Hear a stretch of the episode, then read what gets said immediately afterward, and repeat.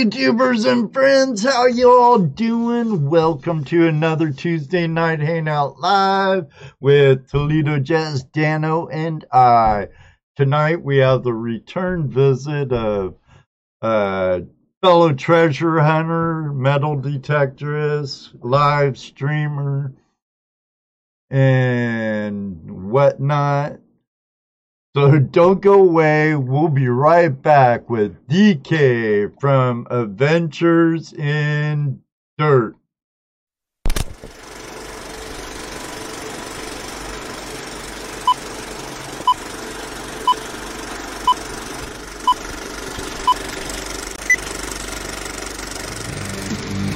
Hello, everybody, and welcome to another episode of Tuesday Night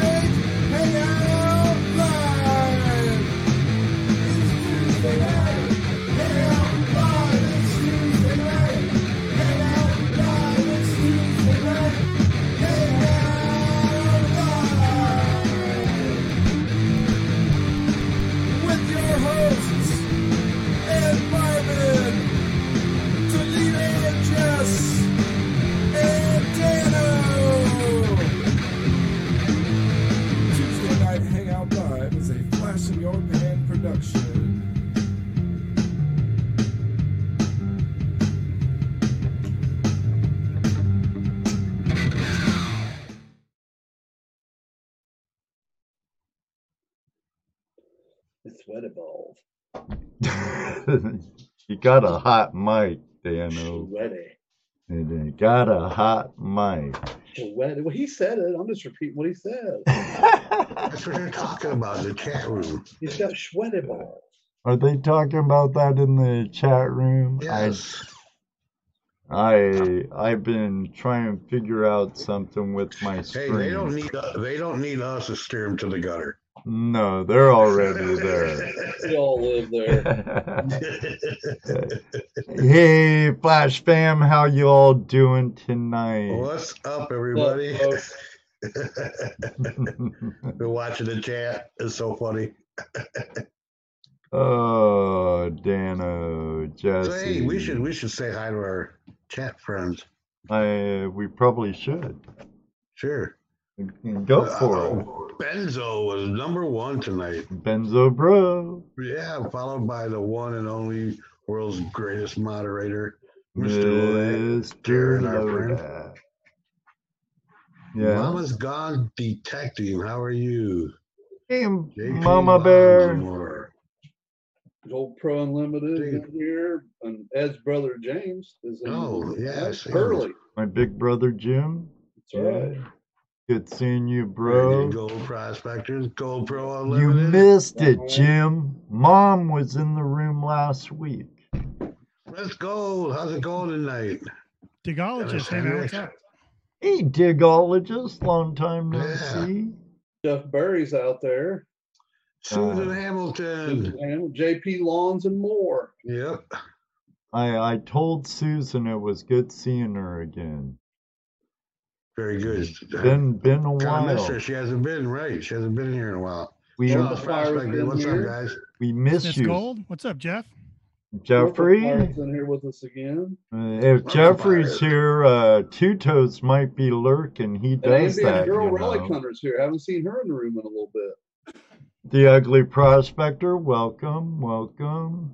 Shaw's prospecting. Yep. Saw them. Teddy C, how you go, doing tonight? Jason Keith prospecting. He's now. Did- There's an some issue he might have to deal Can you see with. But let's Who? say he he's Who? going to be the Adventures longest. Ah, Oh, that that that guy.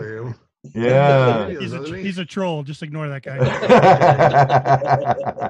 Ski searcher. Hey man, Sharon, what's up? take care of him. There's a Mark Thomas. Oh, outdoor influencer. He's in here. Yep. Along with Snorkel. Pirate, welcome. Dennis. Hendrick, how are you tonight? Ambient Girl, Terry Oh, Curry. good to see Smith ya. Gold. What's up, Mark Gold? Thomas. I'm sorry I missed your birthday the other week. Digologist. Farmer, Farmers for Truth Hmm. says, hammer down, everyone.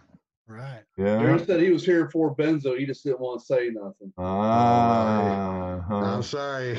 It only counts if you say something. Hey, Ron Outdoorsy Shaw, Gal's here. Uh, Chrissy. Here. Oh, what's up, Chrissy? Chrissy, here. Robert, or I mean Johnny. Don't Hey, know me why. and it girl, how are you tonight? Treasure Vixens in the house. Oh yeah. Yeah. Oh yeah. How's it going, ladies? What's up? Be Angela them in a week, a couple and weeks. Rose, good to see you. They're coming to Flash Bash along with Right. Snorkel Pirate and Duke's up. Outdoor Luke Duke. Influencer. And Luke Duke should be coming. I don't know why he's not. He's only right next door. I, know. I don't wanna talk to him. Trails. Hey, BC Treasure Trails, I'm mad at Luke Duke. He had tons of time to get time off, tons of time to get things fixed. Jeez. Mad at you, Luke Duke. What a bro. It's okay, you're a brother. We love you, but still. oh, man, I just saw someone else in here. Ski Searcher, good seeing you. yeah. Is that a new person? No, they've been around before. Oh, okay. Oh, wait, look. What? I don't believe my eyes. Earth? Radio's actually on time this week. On time? What? What? Yeah, he should be. You know, we went on this time frame, this On this slot, particular day. like almost three years ago, just for him. Hey, For- Joe Sassacodis, Oh, Yes. there's Gold Adventures with Raven and Smackerot. Raven, and Hey, Smack Ravens, Go on. Skipper Rock, how you doing? I mean, Smacker Rock. Um, HD. Mally Man showed up. Another one's gonna be I I on know Mally Friday. M.A. Man. Lyman dead, but Mally Man showed up. Yeah. Yeah, Good to see you, Mike. Bottle Hawk. Mike's a good man.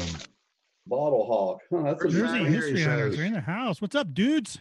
Hey, Dudes. There's, Audra there's- and Rach. Oh, there's Dwight. Ignore him. Ignore him. Ignore him. Yeah, he's one of those guys who changes his names. Hey, Dwight. Thanks for Welcome coming back. over, Audra. Rachel, thanks for coming over, guys.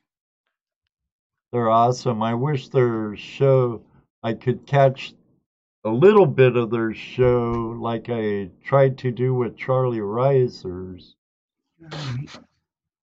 Um, excellent, excellent. Belly Man. M.A. So- Lyman. I've been corrected by Ed. M.A. Lyman. Okay, M.A. Lyman. Mally Man. Whatever. HD Shovel Ed is in the house. Yeah, that's the other Uh, end. he's a good friend of ours. Yep, Great to see you, man. Bottle Hawk. that's a new one here. Bottle Hawk sounds Bottle like Hawk. a bottle interesting. digger to me. Yeah, yeah. That's I love it. cool. I like That's bottle cool. digging. It's, it's cool. So do I. Many Yeah, forms of treasure hunting. Then again, I like to bottle empty sometimes, just every now and then. I like to empty them first. Right, right. yeah. Find yeah. them full, empty them. That's it. You miss every bit of it, where Will. Hit that thumbs up, folks. Gotta hit that thumbs up. Oh yeah. So this week, oh, what a week.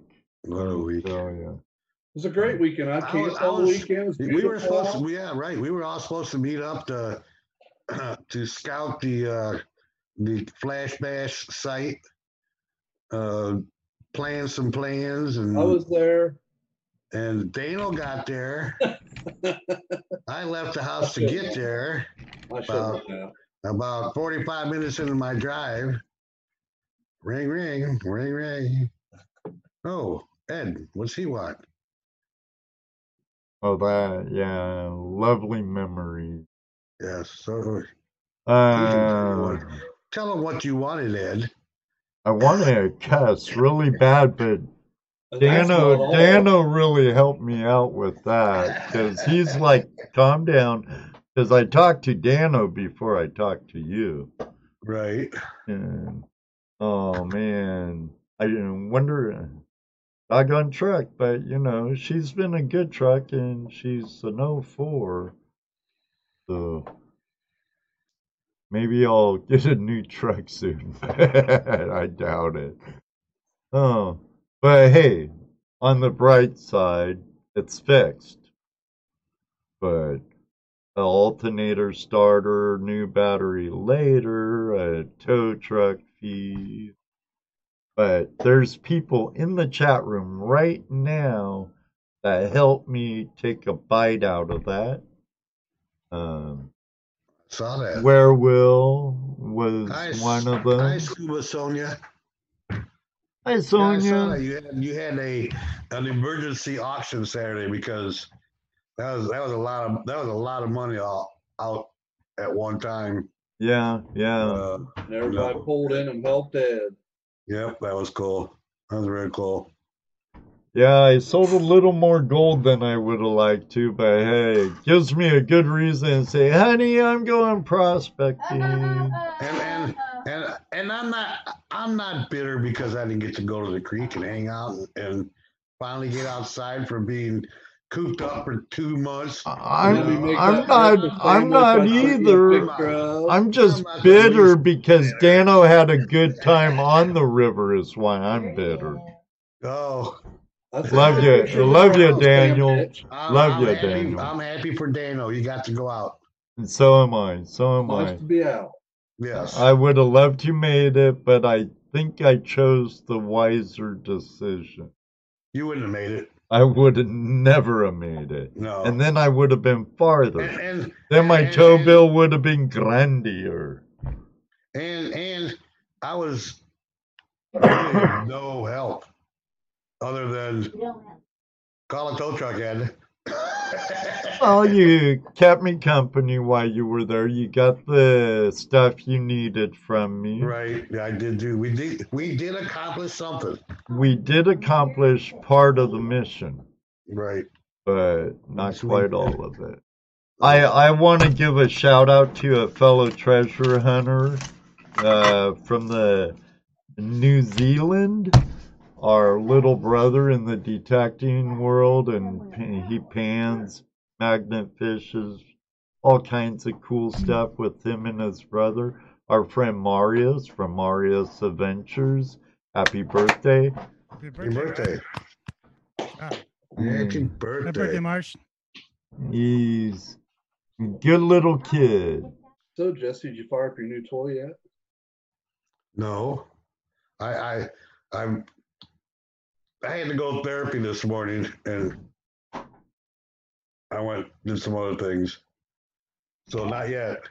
I'm a scared. I'm a scared. I'm a scared. I don't want. Well, I mean, we just we just got enough, right? I don't want to. I, don't want to ruin any right off the bat. So I you're guess- watching 50 YouTube videos before you ever start. Yeah, I've, I've been watching some videos. you know, I mean, that's one good thing about YouTube. If you want to know how to do something, you go, "How do you do this?" Hmm. And you'll get three or four people. Watch a show you- YouTube video. Yeah, watch your YouTube I'll tell videos. you how. Yep. Anywhere from anywhere from troubleshooting your refrigerator, your stove, your washer and dryer, your furnace, your car. You name it. You're using it. Our friend DK here used it recently. Right? I bet. I bet. Yeah. I bet. I bet if, if a person had enough brain power to, to figure out what they were actually watching and be able to, to do it, they could actually learn how to build a house. Just watching Oh, you, know, right? Just, but it would take a long time, but wouldn't that be? That would be a cool YouTube video. Yeah, it would be cool. Yeah, you know, but And get them right to the end and be like, all right, if you want to finish this project, 250 more dollars back to my Patreon account and we'll get you the rest of the videos. Yep. All, all I need is a, all I need is a hundred people to do that for me. That's it. yeah. Okay, write that down. Uh, I saw Keen prospecting in here too, Chris. He came by the house and just shot the BS with us a little on Sunday. Oh, you always got to have someone to come over. You know, when you're doing mechanics like that, working on cars and stuff, you always got to have someone come over to. I didn't lift a wrench. I didn't Well- lift nothing. I watched a buddy I work with, a good friend of mine. He did the welding on the rock crusher. Jake. Uh, um, I, he's a heavy equipment operator. He's a trained mechanic. And I'm like, Right, hey, how much would you charge me to uh maybe switch out an alternator? He's like 50 bucks, but an alternator battery starter later uh we he's like no you're giving me too much i'm we're like no you're not we're not here take it worth it, you know. But no, you always got to have that one guy to come over and, and help you shoot the shit. Well you know chris is a bro and chris is Right. welcome here anytime he was actually helpful uh he gave me the ride to the auto parts store to get the starter while uh no we were getting something why while He, he- uh, he, jake was he was the parts runner for you. Only one time. Well, jake that's- was taking care of something on my truck and and chris gave me a ride. Hey barbara how are you? So So- one of the one of the, the things that we were we also decided to for the flash bash, we we got we got a lot of door prizes uh, that were donated to us. That everybody will get a ticket to possibly win one of those, and we're going to be throwing we're going to be doing some uh, a few raffle things that we have to raffle off. One of them is this bag right here. It's a bag from Carolina Prospectors Lucky Strike Pay Dirt. That's a twenty dollar bag, right? That's a lot of dirt for twenty bucks. A lot of big rocks in there, uh, stuff like that. So what I decided this week, pin this up front, Ed. okay give me uno momento por favor let me see pin video down a little over a little right there right there no you had it Right there. Oh, right there. Right there. Uh-huh. Yeah, Anyways, maybe pull it back a little there's about a third of a gram there, right? yeah yeah There's about a third of a gram there. I'm gonna put this in there. Just gonna throw it in there, empty it out in the bag.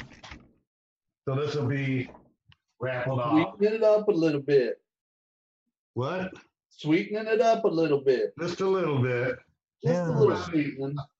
And I- I, there's- think I, got, I think I got more.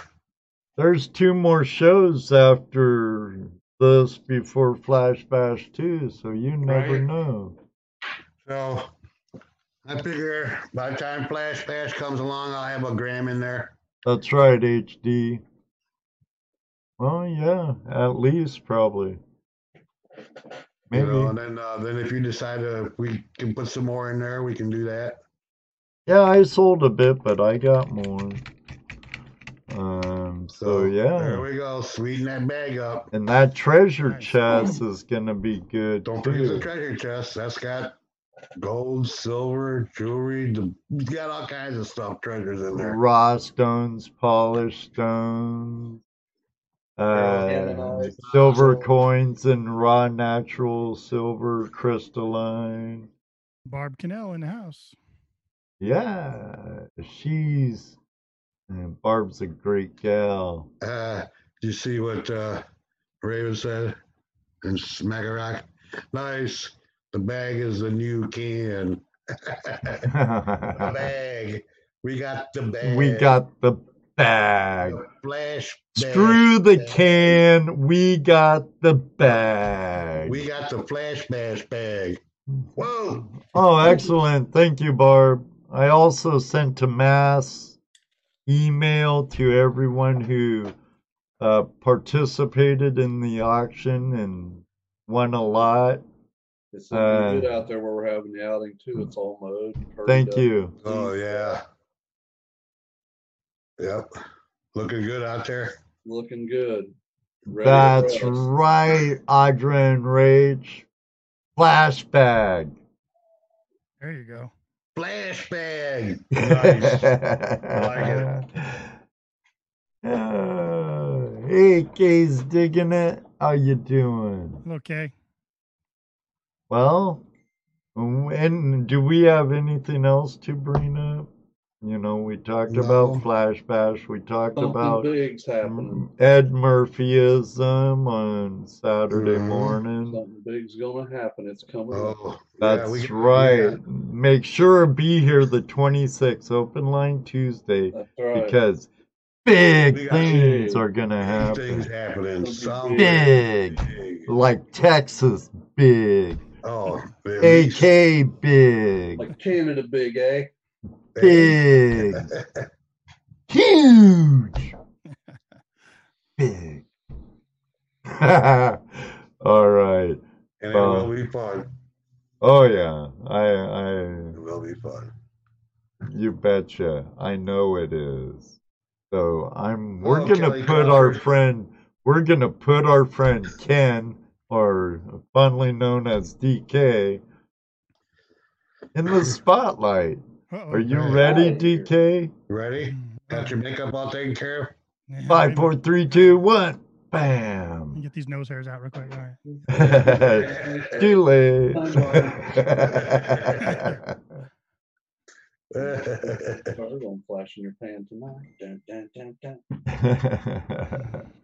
so, how have you been since the last time you were on DK? Yeah, when was that? How long ago was that? Because we tried it before, it didn't really work out, and I'm glad you guys were able to have me back on. Um, that'd be back in the Skype era. yeah, it was during the Skype area on my laptop. It Was, was, there cars back then? free towers.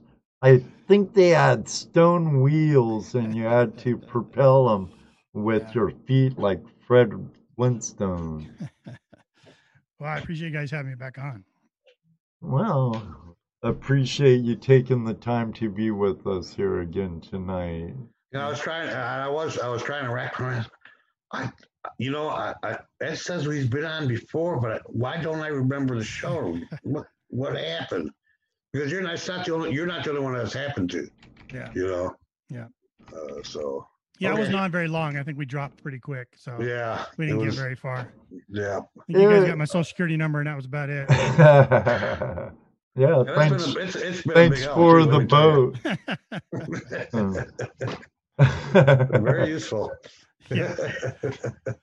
Say hey to everyone in chat room and show up tonight. I see a lot of friends in there tonight. Uh, thanks for coming on over and being a part of this flash in your pan with Ed and the gang. I see a lot of mutual friends in here. yeah, Yeah. right. A lot, of, a lot of the same uh, friends, you know. I mean, it's, Filling up. it's you know. Oh, it's- it's- we're all we're all like-minded people in the sense that we're all treasure hunters, in one form or another. You know? oh yeah. 47 in my room. That's where the hand thing came from. Right. Um, but I did forget one little announcement. Oh, spit it out. A little shout out to David Buckle of Gold Rush Tasmania. Oh, David, yes. What's up, David? He has honored me. David's been a part of the Flash fam for a long time now. He's a freaker flyer. Yep, and he's the ultimate in call-ins and asking his hypotheticals. But, um, hey, Marty is nuts about digging. Um, he's he's asked me to host a special he's having this coming Saturday at 8 p.m. Eastern Standard Time uh, 10 a.m. Aussie Tassie time, whatever part of Australia you're in. I think they have time zones though, so you figure it out. But um, I've been honored to be a host of his live stream. I'm gonna host it from here. It's his stream though, it's his show with some awesome guests. Uh, he has Us. well, he has Pioneer Polly joining Right. us. He has Tazzy Boys Prospecting joining us, and Andrew Smith of Adventure Gold joining us. And last but not like least, Minnie Mo and Curly of Flash In Your Pan. So, And I'll be live from Prospector Days. yeah, and Dana will be live on location from Prospector Days with the OSPA. So um, I hope to see you all there. It will not be on Flash in Your Pan.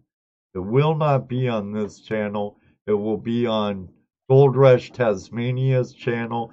So head over there, push, set the reminder, and join us. If you're not out doing something adventurous, join us this coming Saturday evening. It's bound to be a good show. If you if you enjoy a, a wild, crazy Tazzy out prospecting for gold, subscribe and check out his videos.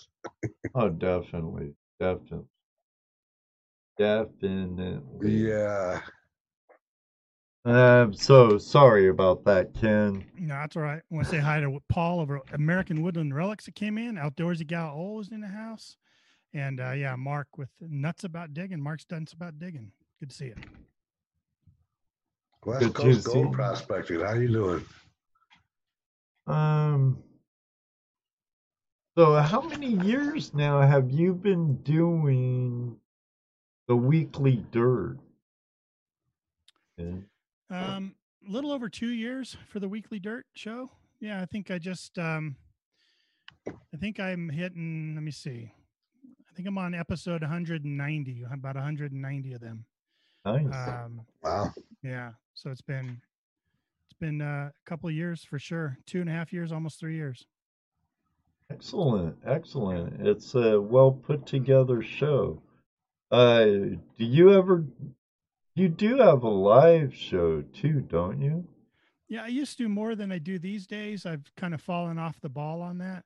I had a show called Digger Spotlight where I'd bring, much like this, I'd bring notable diggers in the treasure hunting community, metal detecting community on and interview them one on one and take questions from the chat room, much like this.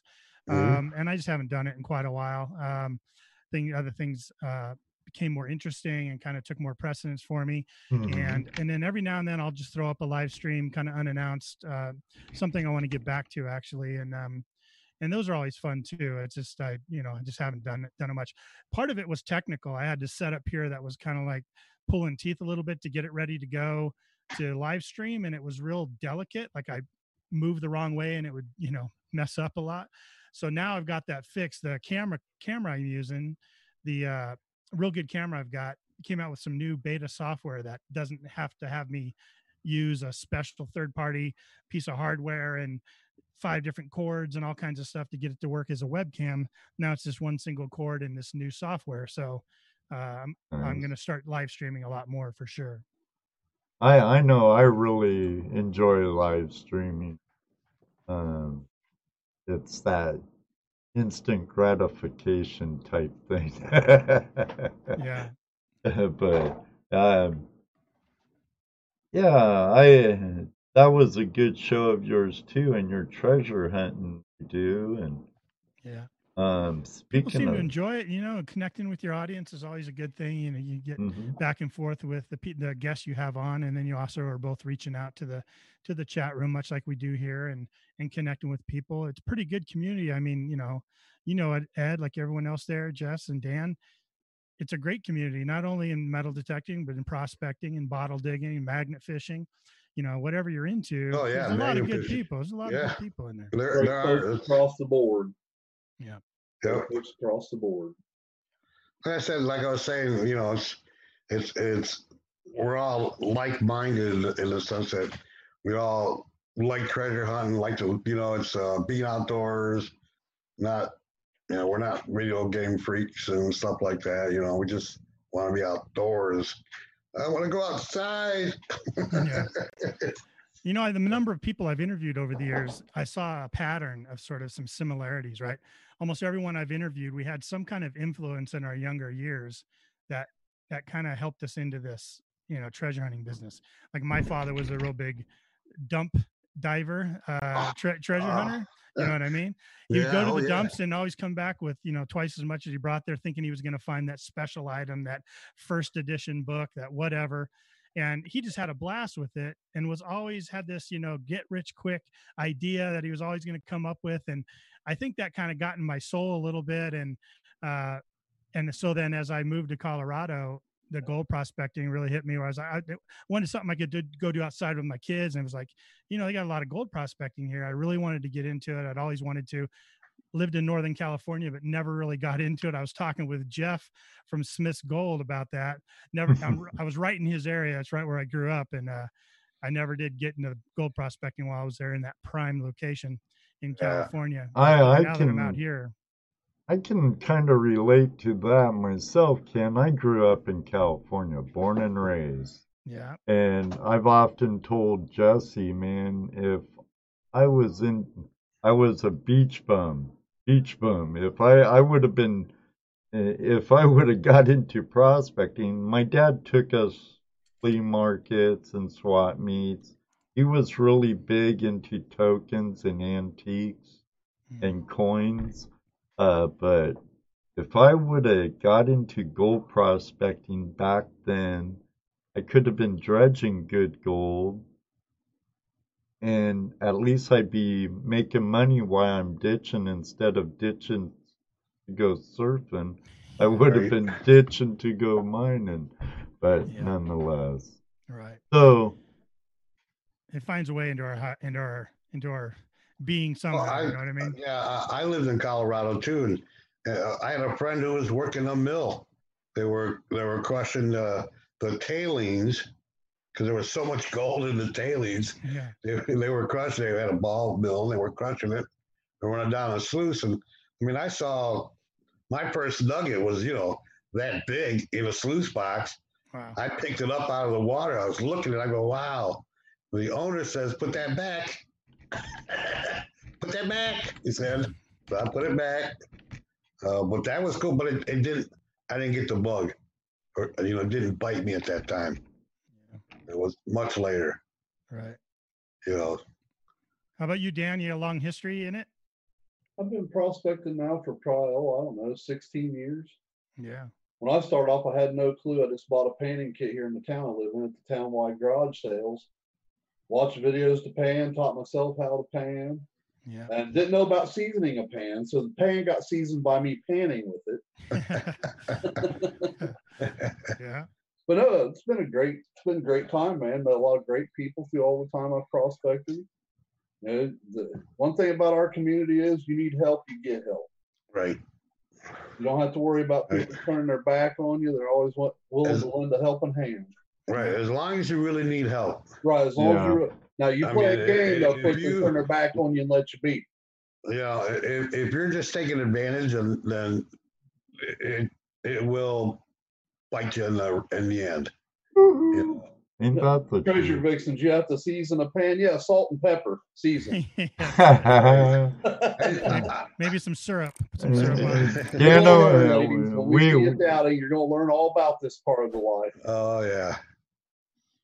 It's like like like a, like owning a good cast iron skillet. Yeah, we have a Yeah. video on it, but you'll learn firsthand, gal. Yeah, I got a whole stack of them that need to be seasoned. uh, Excellent. so Ed, you were you were chat you were starting to chat away earlier, talking about something you wanted to ask you. Well, I I wanted to really know the dirt on DK's trip to the United Kingdom. I- That was an amazing trip. Have you ever been over there, Ed? no, sir. I've been all over the U.S., a bit of Mexico and Canada, but never abroad yet. Yeah, I was over there before when before I was into into metal detecting and kicking myself because I wish I would have been back then. But no, this year came up and I got a call from a buddy of mine, a fellow YouTuber, and uh, asked me if I wanted to go to England with a bunch of YouTubers. And uh, that started the process of, honey, can I go to England? And, Right. uh, you know, I already bought the tickets. that's well, I had the desire to go, and I just had to find the money to go. You know, it's, Right. not, it's not the cheapest thing, but uh, no. So you know, it started getting put together, and more and more, and I started learning about all these other YouTubers going to go there. And the deal was, is we were going to try to book out the entire facility, and to do that, we needed twelve people. So uh, Jeff Plugmaster Ford was able. He was the one kind of spearheading everything, and he he got everything put together, and he got twelve people put together, and uh, that that was great because we are going to take up the whole facility, and I think we got a little price break on that too because we did that. So it was great. It was great all the way around. So we just started chatting. You know, we all got on a community chat and started giving each other the business and talking about going and leading up to well, what do we pack? What do we bring? And the organization we were going through did a real good job of giving us a lot of tips and answering all of our questions.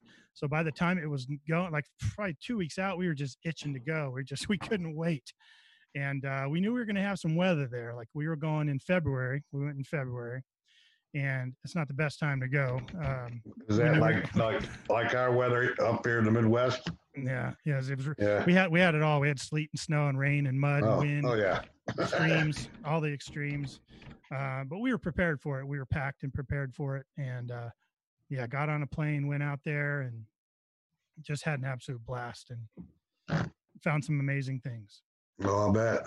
Yeah. Oh, yeah. Yeah, I think that would be. I mean, that's where the, the the oldest history is. So I think that would be an awesome place to find. Well, according to some, wouldn't like Eastern Africa be the oldest place where history would be? The place we were hunting was Colchester, and it's the oldest recorded, uh, oldest recorded city in in Great Britain. Oh, It's the oldest recorded uh, settlement in Great Britain. Um, goes way, way back. Um, and uh, it was, you're right. I mean, when you think about the amount of the type of history you can find there, it just, it was mind boggling. Like you can't even put your mind around, you know, you're holding something that's 3,500 years old. You're holding something from the Bronze Age or from the Iron Age. And man, it's crazy. Can you hear me? Because I can't hear you. All of a sudden, I lost sound. I can't hear Jess. I I hear you fine, Jesse. Yeah. Jess, Jess muted. Okay, Yeah. Jess is muted. I'll say you might be muted. No, muted. There you go. I thought maybe you were trying to talk He's to me there. I saw his, saw his mouth moving. I thought maybe he was trying to talk to me. He was probably talking to that Ruby. No, I was talking to you guys, but I didn't realize I was muted. he does that, you know. Well, well, it- well. What's funny was I was actually getting responses. You would say, "Yeah," you Yeah. know. So. Give you the big thumbs up. Yeah. You're right. Yeah. So it was cool. He had like a picture, you know, 12 YouTubers. We all had that in common. We were all Right. treasure hunters. We were all YouTubers. So a little crazy, right? To do that kind of stuff. Uh, and we were all heading to a, country that most of us hadn't been to before. So we all went out there and just had a blast. The, co- the company that we uh, organized it through took a real good care of us. They put us into two vans. They had two drivers there. They call them barn leaders. They were our barn leaders, and they uh, they took us everywhere and had the lowdown on the fields. And they had so much land for us to hunt. It was sick. It was sick.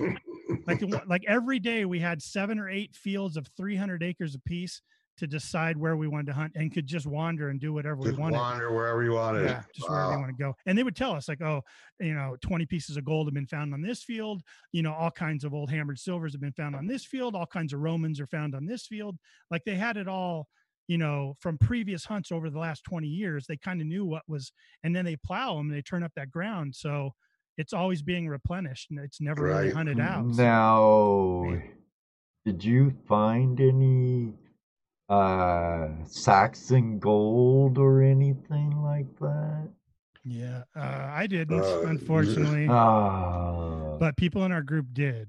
Oh, Okay. awesome. Yeah, Missouri You're Mike. not saying who either, right? I'll tell you, they all put it out already, so I don't, I don't feel bad. Missouri Mike, Mike Clutter, found a fifth century hammered Roman gold coin. That Oh, was Wow. just the most amazing thing you've ever seen in your life. Had a Roman emperor on it. It was just uh, I think I the saw. Didn't you post that? I featured him. I featured a bunch of the finds in a weekly dirt episode. Not too Okay, ago. that's probably where I saw it then. Yeah. I And really was, uh, need to comment more on a lot of your guys's because I'd like it when people comment on mine. I I just have a couple things going, and uh, next thing you know, I'm like, oh shoot, I didn't comment on that video. I'm terrible too. I watch all these I videos and I don't ever say anything, and I feel I, I watch a video and then I, I get go to the next one. I'm, oh, I didn't I didn't even thumbs up it, you know. Did, speaking of, Terrible. did you thumbs up this video yet? Yes. yes, I, I'm looking at it right now. I did. Okay. Click. There it popped up. Click. All right, if I can do it, you all can do it in the chat room. Make sure you all click Yep, that thumbs yep, up. I thumbs up get that Well, thumbs up going. Terry Oh, Carter, I- good to see you. That's bad because I don't remember doing it. Yeah. it's always There good was, to uh, see. There was a couple guys that also found some Celtic stater coins. Yeah. Uh, full those? staters, full staters, and quarter staters, and those are from one was from 40 AD, and the other one was from 10 BC or something like that. It was just ridiculous. When you think about that, you're just like, and then you read about the tribe that they were from, and the, they had the their their Dane or their leader or whatever they was on on the on the picture, you know, this horse image, and they're able to figure all that stuff out. All the historians over there and stuff, just amazing, you know. Yeah, you're talking about. I mean, I mean, here you're talking about 200, two and a half, 250 years of history here in this country as far as uh, um, since they since they were Yeah, using metal, yeah. right since they were using metal here as opposed to over there where you're talking about you know 400 BC and Yeah. you know the roman roman you're fine i mean and that's amazing when if you don't know the history you go well how did romans get up in england Well, they They ruled half yeah of they it. everywhere um that's what they did Yeah. And Colchester, where we were at, was a huge Roman settlement, like huge. yeah And uh, we were just in this hot spot, and uh, it was amazing. Yeah, just just every every target, every target, every target was an opportunity to pull a three thousand year old something out, you know, and or thousand or eight hundred or 600 year old item something you know definitely we're never going to find here. So even the buttons we were finding from the 1600s and 1700s were ridiculous um you know to know just think how old they were. And yeah i, I found more than my share of items over there. Um i didn't find anything super spectacular like those gold coins that they found right. but I found a lot of old gold, old copper coins uh, from the 1600s. I found um, a, a Roman coin um, that I can't get a date off of because the it's a little too wiped, but it's definitely a Roman coin, and so that's pretty cool. I know that that's at least you know so many years old. So um, So- my buddy found this piece. It was we had a contest between the group of us. We had a we had a not a contest, but they had made awards. Uh, Plugmaster Plugmaster Ford and uh, Preacher Digger, Mike over there out of Texas, he uh they had made these plaques and made these awards for certain categories. And they had ugliest find of the week.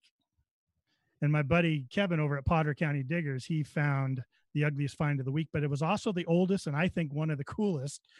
Now, picture like a hose bib on the outside of your house and the little spigot that's on top of it. Picture Right. that that that T-handled shaped knob, that T-handle okay right now cover it with corrosion and and, and make it brass and just uh it was just uglier than sin and what it turned out to be what they called it a sword a quillion a knife quillion.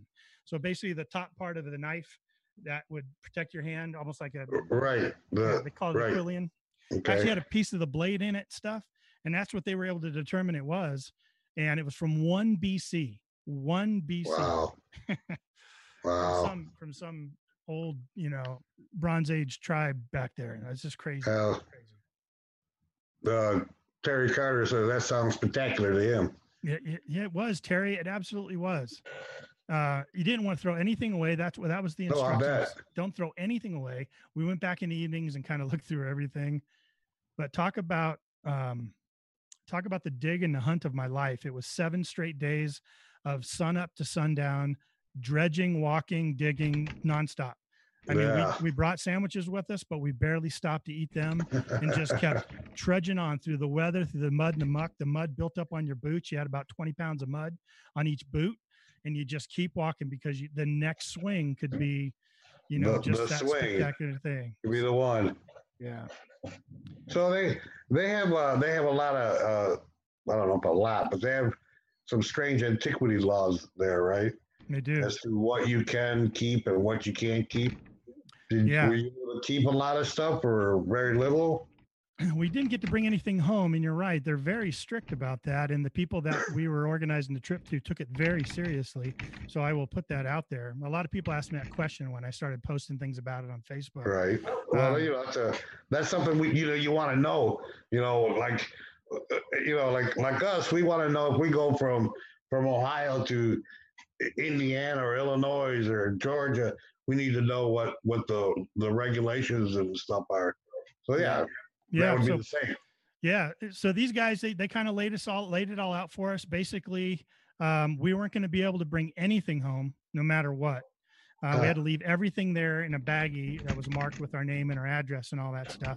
And every night, the organizer would come through. We'd lay all of our stuff out, and he'd come through and he'd look through it.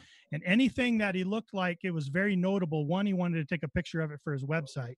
And this guy wants to do it the right way because he wants to continue having these trips because he makes Well, money. yeah, right, you know what I sure. Oh yeah, it's a business for him. it is a him. business for him for sure and he does a good job with it so and we all had a great time so i, I don't mind i don't knock him for that but so yeah he, he would look through everything he would take certain things but during the dig our barn leaders if we found something spectacular like when that gold coins came up everything was like time out the barn leader came over gets on the walkie talkie calls the organizer tells them what's going on tells them what it is because those guys can identify things. And um like some of them a lot of them uh, put it this way I, I think we'll all get everything back. Yeah. yeah because if there's anything that they can that they deem as national treasure or something that's older than 300 year or 100 100 years old or 300 years old one of the two um, they will have to offer it to a museum and put it through the paces. Everything got submitted to the uh, liaison officer the flow the finds liaison officer there and he kind of checked out the list of everything we found and he was signed off on everything. And anything he wanted to take further looks at he had the organizer grab it and bring it to him so he could look at it. And they vetted everything out. There was only a few pieces that they really wanted to look at and when they got to looking at them and talked to the museum and the local flow they were part of a hoard that had already been found that was already documented fully documented and these were just additional coins from that hoard as got turned up by the plow Right. so because they were already disclassified, what they call disclassified, the museum doesn't want them. To them, they're just like, oh yeah, it's another piece of that hoard. We already, you know, had them in Like the like museum. We like documented. right, like like, Yeah, like common cards and, and sports trading cards. there you go. You've got cards that are worth a lot of money. Then you got common cards that are worth. They're just common cards. Yeah, You know, they're nobody Yeah. special. yeah. so, So yeah, mean- even though it was spectacular to us, it was kind of common, right. kind of common to them at that point. Right. Right. So chances them, are they'll get common. Yeah, they'll get those back. Um, it's just uh, what happens is you have to apply for an export license, which he covers for you, takes care of all that for you. And then once that's ready to go, he'll actually get a hold of you through your email and say, Do you want me to ship it to you, all your fines? Or do you want to pick it up next time you come out? Because we're already planning our next trip out. And well, many of us he knows just, you're already planning your next trip out. yeah, 2021 in the fall we're heading back. The dirty. Do- we were calling ourselves the Dirty Dozen because there was 12 of us. Right. We had shirts made and everything. The Dirty Dozen, you know, American Diggers in England, and uh, we Oh. uh, we um, kind of we already set. I mean, uh, Diggers, uh, Dirty Dozen too. We're gonna go back next year, so Right on. cool. we may just have them keep our bags and we'll pick them up when we get back there. And then we just carry them on the airport airplane back. Did you uh, have any English detectorists meet up with you there? Um, Like Don or mhm. any You know, of them? people people caught wind. You know, I know a lot of people out there from Clod. Hopper Scott or Yeah. Oh, he was like, "You got to come out, Ken. You got to come out." Um, you know, I knew I know quite a bit of YouTubers from there just from my interaction with the Weekly Dirt. You know, I- Right. that's one thing that show has done for me is it's allowed me to meet all kinds of other YouTubers across the world, and I know quite a few of them in England, and um, a couple of them got wind I was coming out, and uh, the ones that were local to where I was going to be, they were all after me to come out and go hunting with them, including Claude Hopper Scott and a couple others.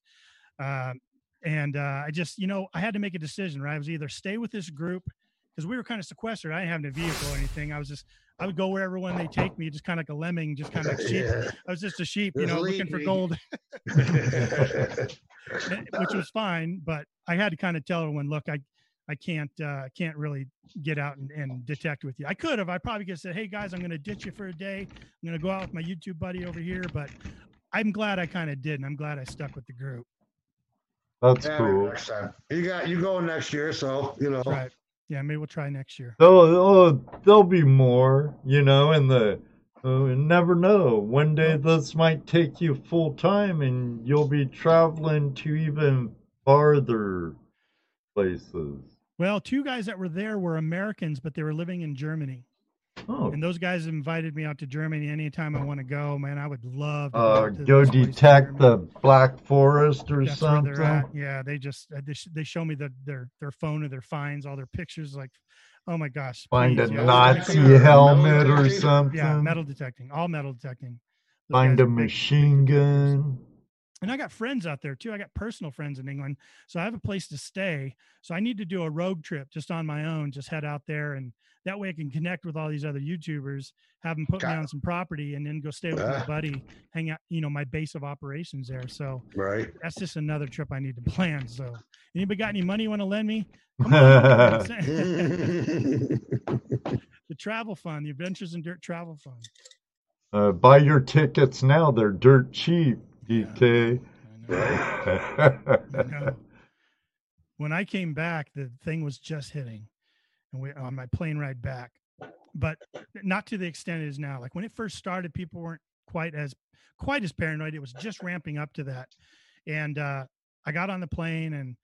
You know, I was like, okay, I knew about it, so I was just like being careful what I was touching, but not too worried about it. And I turned on my entertainment center, and it was all in Chinese language. And I looked around, and every other entertainment center was in Chinese language, the characters. And I was like, this plane's been in China. and all of a sudden, just the hair on the back of my neck stood up. You know what I mean? I was like, yeah. oh, oh, what do I do Oh. now? You know? oh, Oh, wow. Hold on, let me interject for a second. Thank you very much, Mike Wolf. Oh yeah, super Mike. chat. Boom. awesome. Boom, he says. Yeah, thank you very much. Uh, we have a friend. Actually, she, the logo up in the upper left side, she designed the three of us. She drew it for us, our friend Ganna. And she went over there to visit another YouTuber friend of ours, not a great gamer. And she actually got quarantined and stuck over there in lockdown. I have no idea. I don't think she's even back yet. Wow. And Good I'm thing that didn't sure. happen to you. Yeah, no, I made it out just in time. The next group, there was another group coming in behind me, like about a week later, uh, behind us, and they they I don't think they made it. I think they ended up canceling it and kind of postponing it. Um, Digologist wanted to know if it was expensive to take the trip. Um, yeah, it was. Uh, I was probably about three thousand with the airfare and all the food and everything, and the whole Wow. trip, the whole trip. So That's not an expensive tremendously trip. bad, but uh, Dude, definitely my expensive. trip to Washington Yeah. was three thousand. What was yours again? yeah, about three, about three thousand. Okay. Yeah. Oh, another super chat. Thank for the you. super chat. Thank you, Raven and Smack Rock. Thank you very much. Hey, Nice. exploring with the Nugs and Cat Lady. yeah. How you doing? yeah, yeah, I saw some questions go by, but I kind of missed them. So if anybody has a question, feel free to put it in the chat. Make sure you put that at flash in your pan first. I think it'll highlight it for Ed. Yeah, Check I'll- it out. tag one of us, either Yeah. Dano, Jesse, or I, or or tag our friend Adventures in Dirt. Yeah, any of that. That'll help us see it. It'll stand out in the chat as we're looking at it. Yeah. Oh, hello, Patrick. Hey, Or- Pack Mule. Pat Pat Mule. Mule, yeah. Or Pat Mule. Uh, Pat Patrick, Mule. good friend on this side of. Exploring Oh, with the nug. Exploring with the Yeah, nug. in yeah. Todd. Um, um, looks like it might happen. um, Yeah, JP was asking. We're going to California in the fall, JP. yes. Um, sure. You can use that same link. I, I believe our world famous Tasmania hypothetical questioner is going to give us a little ring. Oh, look who's here, Ed. Run for the hills! And uh, Ron Adams and Ron for the Hills is actually one of our sponsors for Look, this Ron. year's flashback. Nice. Walter Brunoni just Mm, came in the chat. Welcome back. Walter. Good to see you, Walter. Now I'm gonna save David Buckle from Wet Leak. I was just saying, my friend, I'm gonna save David Buckle from trying to hunt down that link and put it in the chat room. There it is, my friend.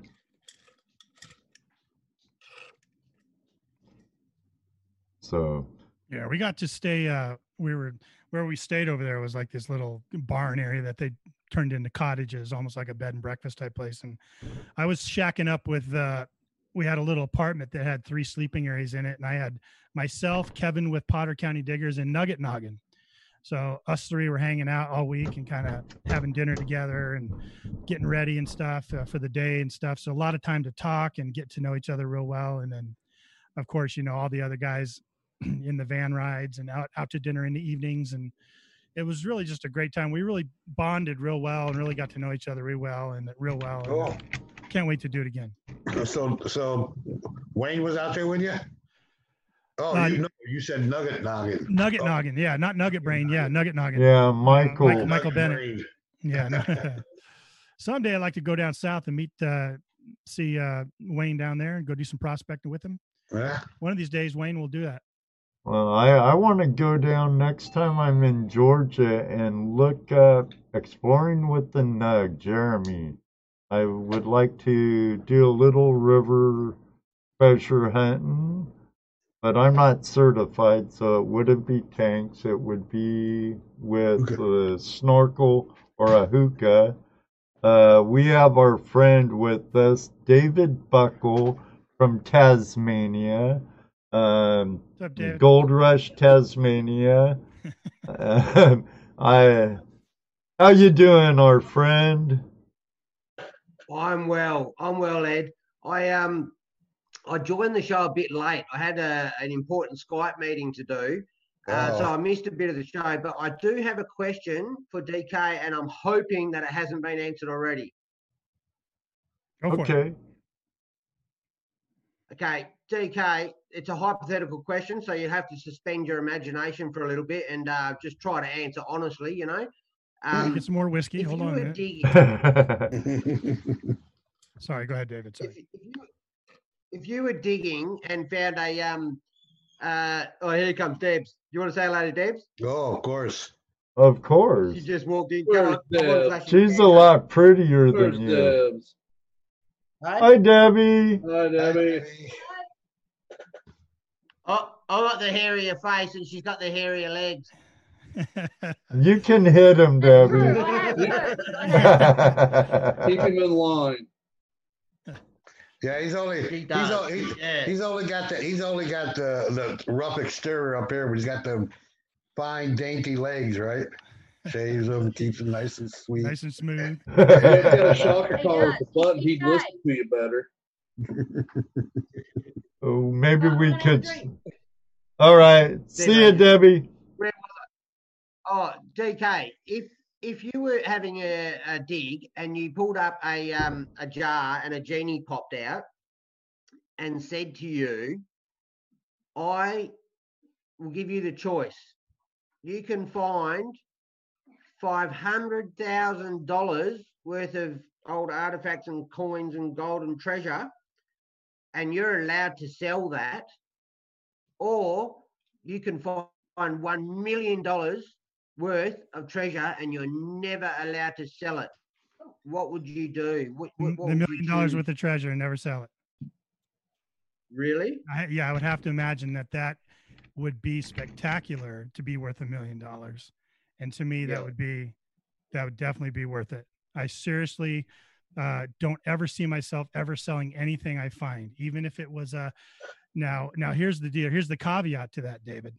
If I go back to England and I find something spectacular, mm-hmm. like a couple hunts before ours, some guy found this little tiny cross with a religious emblem on it. It was about this big, about an inch, two inches tall. Now they took that from him and they took it and they gave it to a museum and the museum evaluated it and they came up with an evaluation of $20,000. And they said, we're going to take this and we're going to give you $20,000. Now the rule is in England, you have to split that with the landowner 50-50. That's the arrangement, that's the agreement. I have no say so in the matter. I would take the money at that point, knowing I had, but my name would be on that thing in that museum as the finder of that find. artifact. It would be my find, so I'd be okay with that.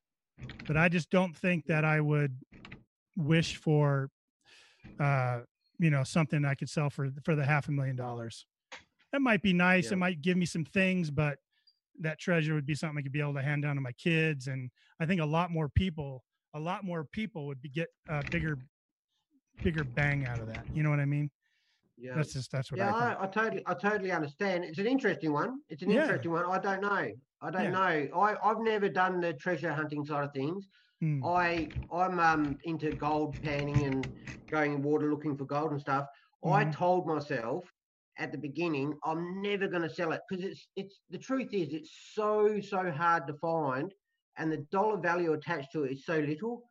And what happened? I I ended up selling my gold, and um, I just I that I don't have many regrets in life. I always say I don't regret things because I've learned from them, and it makes me who I am today. Mhm. But I do regret giving away and selling my gold. It's one regret I do have because the pride that comes with that and the, the the amount of effort knowing what it takes to find it just is so much more than money to me.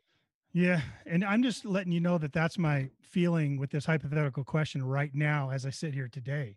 I mean, in five years that may change. You know, in five years I may see that five hundred thousand dollars as the ability for me to go chase some other dream or to chase some other way of life. You know, maybe I want to remove myself and go live out kind of in the wilderness. You know, I think you're you're kind of out there uh, a ways and you know live that kind of lifestyle. And that wouldn't have anything to do with metal detecting No, so or treasure hunting. S- so you know ask me then and maybe my question would be different but as as i sit here today i would rather have the treasure and never be able to s- never have to sell it like if if i found a shipwreck treasure uh, i would hold on to that as i sit here today Yeah. that would be something i'd have the treasure room of all treasure rooms and i people could And you would see be it. the only one to know it, right? yeah yeah sure i wouldn't say anything probably about it. I have um I've never I've never done the treasure hunting thing, Hmm. but honestly, I have dreams. And they're beautiful dreams. I wake up and I think, oh no, it's real life. I want to go back to sleep because in my dreams, I'm finding large, beautiful amounts of treasure. And I, I, I don't know. I don't know if it's just my head messing with me. Maybe it's a calling thing. Maybe I should be Reminds me of a treasure, you know? cartoon I just saw the other day. right. The, the, wake up, honey. You're only dreaming. He's standing. He's standing in front of this huge nugget taller than him. Uh, yeah No, see, Anyhow, I'm- guys, I'm gonna get. What? Well, let me let me ask you a question, David. Since you since you said Oh that. no, no, no! I, I, I'm the question no, no. asker. I don't answer questions. One question. I tried that they wouldn't let me get away Okay. with that David. One question. One question. What Okay. do you what what do you consider a treasure? I mean, besides gold. Well, I mean, what what do you consider that that would be treasure worth looking for where you're at? It's it's very that's a very difficult one like we're in tasmania like the usa is a young country compared to europe or something like that Right, right, right. tasmania is even young Ta- tasmania is even younger so we don't have them really ancient bloody artifacts and you know, Viking things and all that sort of stuff. There's, there's none of that. Um, You don't have Civil War relics, and you don't have, you know, things like that either. Right, right. no, You guys don't I- have. I You guys have hardly any history at all. hardly any. And to tell you the truth, where I live in Tasmania, there's a lot of places where white man has never been. They, they, like I went over to the mainland of Australia and I went uh, gold detecting. Honestly, I was picking up thousands upon thousands of pieces of junk, old buttons from the old timers that went Right. mining there. I come back here, I can go all day, all day in the bush swinging a detector, and it's pristine. There's no Hmm. rubbish. The- the- the- so it's it's a hard one here. Um, Yeah. I like the idea. I love the idea of treasure underwater. You know, I, I, I- I love that. If I ever got the opportunity, I'd, I'd jump at that. If I could go diving for looking for shipwrecks or dredging the bottom of the ocean and all that, I'd love that. Right, right, right. David, what are the uh, Aboriginal people or the native people of uh, Tasmania called?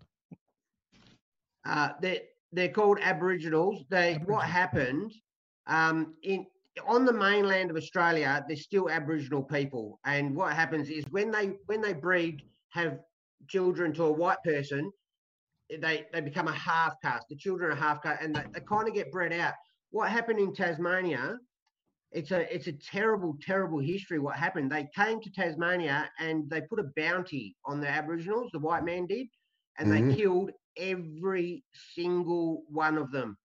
Wow. Every single one. There was not one left. So there isn't Aboriginals in Tasmania at all. So finding something from their culture would be somewhat of a treasure if you were able to stumble across, let's say, a, a hunting camp that no one knew about, and you found, you know, items used to skin or items Tools used to and stuff, tools yeah. such. Yeah. That would be considered. So you do have you do have treasure there. Oh yeah, all kinds Well, of but what- ancient Aboriginal treasures. I never thought of that. I never thought Right. it's a good point. It's I, I actually came across something down the river. I was with a geologist by the name of Stu JD, and I I, I seen these markings beforehand in the in the river bed itself, in the Uh-huh. bedrock, and it Right. looked really unusual. And I got the geologist to look at it, and he said that's that's not natural. That is not natural. And he said he he didn't know about such things, but he imagined it was something that the Aboriginals had done to sharpen their tools or something like for their spears or, Or- something, because it was all grooves and it was just in a pattern that wasn't natural. Right. Um, I, I suppose that could be a treasure. Could've No money a- in it, but yeah, I'll have to take a photo one day. I've never told anyone about that. That could have been a sign of some sort, a directional sign, or a, a, a I don't know. right. You know, I mean, 'cause, yeah, you know. Uh, see, so you do have treasure. You just don't know it yet. Now you got. I do. Now, now you've got something that is unique that you can hunt for. yes, yes, I Awesome. love it. I love it. I'll keep my eyes open. I love it. Best of luck, David. Best of luck, man. I hope you do. I do. All right. Hey, I'm gonna I'm gonna head off, guys. Um, DK, really enjoyed watching you and listening to your stories. Love the Thanks, bud. Dirty Dozen. I, yeah. I, I- I'd love to be there with the Dirty Dozen for sure. I'd be Alright. the Baker's Dirty Dozen. Um, love love flashing your fan, uh, pan family. Love you guys. All right, see you later. You too, Later. Dave, See you Debbie. Saturday, See ya, brother. mate. See Bye. you soon. We we have a question from a mutual friend of ours, DK, Yeah. uh, Chrissy Outdoorsy Gallo. Uh, That's oh. who's the funniest person you have ever hunted with? Now, was it hunted with or interviewed? Because I saw a question earlier that I think it that went past where she was asking me funniest person I ever interviewed. Is she asking about who I the funniest I hunt with now? Uh, it's hunted with, yeah. hunted with, yeah. Never Hunt- hunted with. Hunted with. Okay. Uh, funniest person. I Well, I hunt- actually answer them both. yeah. Yeah. Um, let me see. Uh, funniest person I ever interviewed. Oh boy, either combination between Quarter Hoarder, uh, Jason Quarter and uh, Henry Moore with the uh, Stealth Diggers. Those two were pretty funny, and then of course Jeff Plugmaster Ford is always a hoot. Uh, always fun. Um, probably funniest person I ever hunted with. Um, huh. I think I have to say, shut up, Siri. Uh, probably, you know, the, everyone out at the uh, Pound the Ground. I went to Pound the Ground last year. hmm I and knew I I, should have hung out hung out a lot hung out a lot with Plugmaster Ford and Quarter Hoarder and Missouri Mike and Pirate PA Pirate Paul and Charlie Harley. And we had so much fun. It was a cut up from the minute go. Uh, even in the evenings, having a steak at like you know Texas Roadhouse, we were laughing from the time we started to the time we finished. So I couldn't pick one of them out, but probably You'd to- Plugmaster you- Ford. You, Okay. probably, you probably have to say the group that you were hanging out with. That's it. The group, the The group from group. uh, Pound the Ground.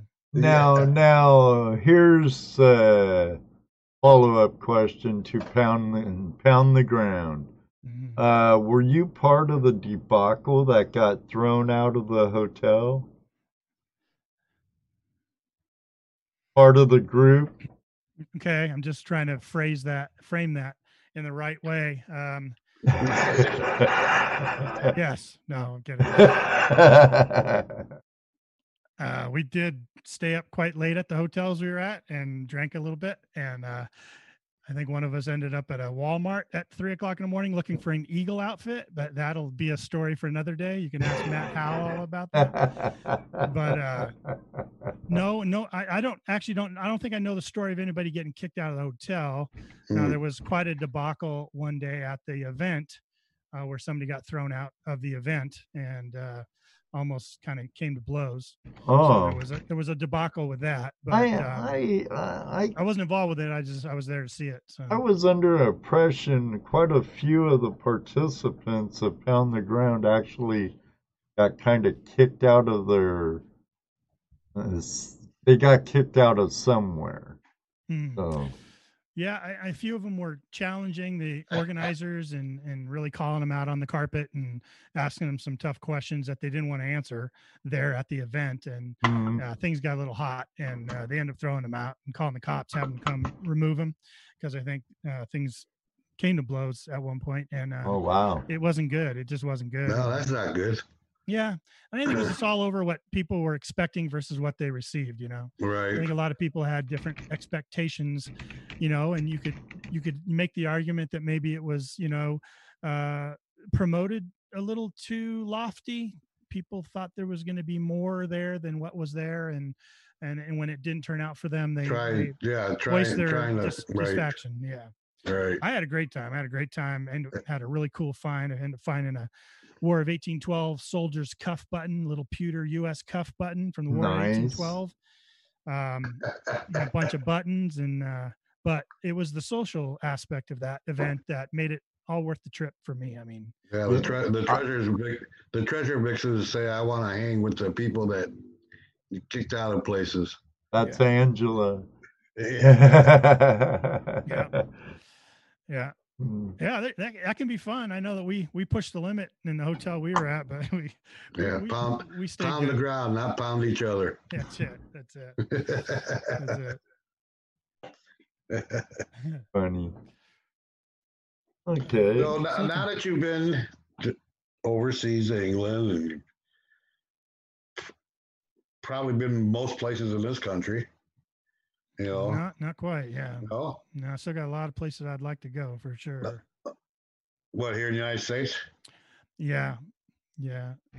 I got a lot of trips planned man. I just don't Yeah, I have the hear you. money to to go do them all. I got people because because of my involvement with the Weekly Dirt Show, I've come to know everybody. It just seems like I know so many people, and everyone invites me out, and I would like love to go do every with single one of them. Like I'd love to go to Pennsylvania and dig with PA Pirate Paul and Hart, Charlie Harley and Quarter Hoarder and those guys, and go up to Virginia. And I got to do that. I went to DIV last year for the first time, digging in Virginia, and got to hang out with Matt Howell and all his all his digging buddies. Another epic trip that I just so happy I went on that trip. But there's people now up in Washington State that want me to come up. I'd love to Right. go up there. Up in Canada, um, you know, all all over the place, even in Missouri, as close as Missouri is to me.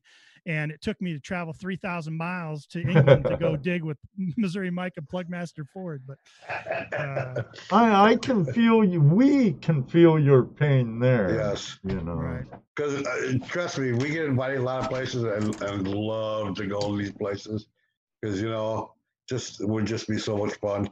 One day Damn. maybe, but You know, uh, even though even though I'm retired, uh, and these guys still got to work, you know, there's still that problem. They got to work. You know, uh, I'm retired. I got all kinds of time, but I don't have all kinds of money. yeah, They got the money, don't have the time. You know, it, it's just that's the way it is. You know, so we work it out. We'll get somewhere this year. Hope, hopefully, California California. California. yeah. as as one of the trips. Right, That's right. That's one of the trips. Right. yeah. Might be a Vermont trip there again somewhere down the road. Uh, I love going to Vermont. that was a good time. Uh, We'll try yes, and get out and Miss. see Laurel. Wayne Nugget Brain one of these days. We Yeah, haven't been that way yet. Miss Laurel has a question. I question Flash Fam, but anyone from New York area going to Flash Bash 2? Um, I believe you're the only one. Miss Laurel. But we have someone coming from Maine and someone coming from a lot farther. But uh, because of reasons that has to be kind of quiet. um, but yeah, too bad you couldn't make it to Flash Bash, DK. Yeah, I know that would be another trip I'd have to try to put into the hopper. And you know, there's this uh, new detecting kind of festival coming up next year in the spring, and uh, out there in Virginia. And I, you know, might, I'm looking at that. Maybe I want to go out there. you know, I've got this epic trip planned in my head too that I've had planned for about three years now, and it's all tied around my genealogy. I do a lot of genealogy research for my family, and um, I have uh, land and locations that I know that exist that used to belong to some ancestors of mine. They no longer own it. It's no longer in the family, but I know where it's at. And boy, my one of my top bucket list items would be to find something that I could tie to one of my old ancestors. Oh, that'd be something awesome. had if something had king on it, I would just flip out. Right, that would right that would be really awesome.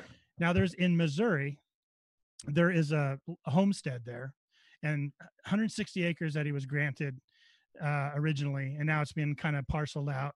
But Right. the original smokestack for the old homestead is still standing. Like you can still see it on Google Earth. And Was there's the a- woods? there- there's a king. Uh, there's a king cemetery uh, in a little corner by the woods that they kind of left fenced up. And and other of my aunts, my, my family members, third cousins and stuff, have gone out there and have seen it. And it's not really maintained, but the farmer leaves it alone. It's just there in situ, just kind of sitting there, you know.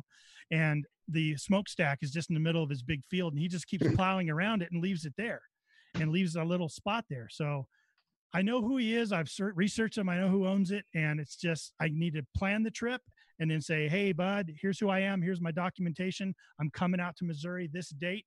I would love it if you'd let me go poke around a little bit, and just pray that he would let me. You know what I mean? Uh, yeah, that would be That- There's awesome. another trip. Right, there's another trip. There's another trip. Right. But What what would be your That's another scare? So, yeah, like I said, we have trips. What, Jesse? Go ahead, go ahead. Oh, I I was just gonna say now. What was your scariest experience? what was my scary, scariest experience out digging? Well, a couple things come to mind. When I was in England, um, it wasn't too scary because I had my back turned. But uh, when, once I got out of the vehicle and realized what had just happened, um, we were going down the road, and in England, the roads there are very narrow and there's no shoulders to them. And then there's this huge ditch and then a, a set of hedgerows that line the fields, you know, and we're in this back country, middle of Colchester and we're coming home and it's raining a little bit and we're talking we had the van in front of us and we're in this van and we're in i was in the back we had opposing seats so about four and four we were all looking at each other and then there was a driver and a passenger and we're talking and everyone's just cutting up and talking just like we're talking now yakking away Right. and um, they're talking up front. I could hear them just going back and forth and talking. And all of a sudden, we caught a wheel into that ditch. And every, we just started from full speed. We just hit that ditch and we all started just bouncing around back there, you know, bouncing, bouncing, bouncing. And we came to a stop really quick. And we didn't hit anything, but that mud in that ditch really slowed us up real fast, you know. And uh, everyone was okay, thankfully uh, we were at such a pitch that we had to like climb out the sliding door and kind of mountain climb out of that van and got out and uh yeah he got on the walkie talkie told the other van hey we just wiped out and the, the van was still operational didn't get banged up that bad because we kind of hit the hedgerow and that kind of just kind of held us upright just enough that we didn't sink down into the mud which would have stopped us a lot faster you know more Right. urgently so we survived it. Everyone was fine. They pulled the van out there, took it to our place. We ended up keeping using it. Uh, it was fine, but it was sure scary. That was one of the scariest moments I had, uh, you know, out on a hunt, out with that. And then this other story I have, uh, me and my buddy Tony, he had gotten us permission. That kind of happened kind of weird. Some guy just, he was out scoping an area, kind of getting his bearings, looking at some land. And this guy pulled up in truck, said, Hey, what are you doing? And Tony told him, and they got to talking and hitting it off. And he's like, My family's owned all these acreage out here, thousands and thousands of acreage. Um, yeah, sure. Do what you want. Hey, you want me to show you where the bottle dump is? Hey, do you want me to show you where they found gold in this creek over here? Hey, do you want me to show you where the old home sites were? And my Tony calls me. He's like, We just hit the jackpot, you know? This guy's so cool. And he kept coming out. And Tony went out there twice before me. And the guy came out with backhoes and like opened up the bottle pit for him and Oh man. bought, brought him beer and brought his dog out there and they were just hitting it off about the best permission you can imagine. So him and i went out there two weekends in a row and hit the bottle dump and we're just down there and the, you know he's got his sidearm on him because there was rattlesnakes out there and the guy said yeah you see a rattlesnake if you want to shoot it go ahead and shoot it. And it's whatever if it's close or whatever. So he's got that on him we're digging bottles everything's cool we put up a canopy we're just having a blast well this other truck this black truck this guy was in a red truck black truck was sitting on this ridge and I kind of, hey, you noticed that truck? Yeah, yeah, I noticed him. He's been sitting there for a while. Pretty soon, here come this truck four wheeling it over ground, heading towards us, and it to caused us to kind of step back a minute. And guy pulls up, real nice dressed guy. He's got this beautiful wife in the, the truck with him, kids in the back, and he goes, uh, "What are you guys doing?" And we said, "We're uh, digging for bottles and old relics." Yeah, he's like, uh, "And uh, who gave you permission to be out here?" We're like, "Oh, Brad did. Brad, the owner, the owner of the land." He's like, "He's not the owner. I'm the owner." Oh. So this guy Brad had been BSing us the entire time. Oh, and he even So- brought out a backhoe backhoe, and he's like, "Who's this Brad guy?" So we like pointed him out. He lives in that house over there, this big beautiful mansion. And he goes, oh, "Well, I'll be right back." And he heads over there. The guy was living in a trailer. He was a groundskeeper. He was living in a trailer behind this big mansion. He's kind of taking care of the ground, and you know, he was just kind of one of those guys that wanted to befriend everybody. And uh, so it wasn't real scary, but I mean, it was kind of a unique experience. So I thought I'd tell you about it. Now, did Brad get fired? Brad came out, you know, it was typical thing. You know, the guy was caught, you know, he was caught in a lie. And he came out after that guy left. He's like, oh, yeah, well, the transfer of the land deeds are turning over now between my family. and Yeah, right. family." Yeah, yeah. yeah, he was explaining himself off. And, but the new owner, the real owner said we could stay there as long as we, he didn't want us bringing our guns out there. And, um, we actually, we, we didn't go, we didn't go back. We actually never went back because Right. we were just like, yeah, it's kind of a weird thing, you know? right. Uh, When it gets when it gets sketchy, it's time to rethink the rethink the whole thing. Right. Yeah, we uh, were finding bottles from the 20s and 30s so it wasn't they weren't going back that far you know what i mean so yeah we just kind of up on that Yeah, dirty dirt detect or dirty girl detecting has any cool bottle. yeah we found um, some really cool perfume perfume bottles and uh, a lot of sauce bottles of course you know from the 20s and 30s they used a lot of sauces back then and uh, we found uh, some whiskey bottles some really cool patent whiskey bottles uh, with that federal mark on it and all that stuff and we found a lot of old compacts and lipstick containers uh, that we Hmm. were able to track down and out of this company out of New York and uh, find the brand and all the ad that used to run back in the 20s for it and stuff. So it was, it was pretty cool. yeah. Lipstick containers are a, a very collectible item. They are. Uh, They are. a lot of people collect those things. Yeah. Uh, let me say hi to Emily. Hi, little dirt diggers. Hey, Good to Emily, see you. Hi, Shannon, if you're Yep, there Shannon, with them. doing? Her. There, there. Um, but excellent. That Yeah. nice story, DK. Yeah. So how's Tony doing? He didn't go to England with you? No, he uh, was set up for it. He had to bail. Something came up in his world, and he had to bail on the trip. Uh, and that's how Kevin with Potter County Diggers got in, is because Tony bowed out, and they brought Kevin in, and because Tony and I were going to room together because we're buddies, you know, digging partners, and then we are going to shack up. They're going to put us with Nugget Noggin, and then uh, you know, Kevin took a spot and was really up for it. And boy, Tony was just crushed, really. I mean, he was really looking forward to it. So I'm sure when we go again, he's going to try his best to get back in there and go because he would just, he would love that. He would absolutely love it. Well, I know how you'll, excited he gets with the stuff around here, and he would just, you'll you'll have to call into the show when when Tony's on in July. Hey, let me let me say hi to one of our Flash Fam members, Thomas Folks. Hey, Lucky Ducky Hello, Thomas, Thomas folks. How you? hello, Thomas. And Deb Spader, Thomas Deb Spader, the in the house. house. Spader also up in the Canada. Good to see Yeah, you. Deb Spader, yeah. So, Um, but yeah, I will. If he's coming on in July, Ed, I'll definitely do that. I'll call up and, uh, you know, I'll disguise my voice and we'll have a, here, here's your life, Tony.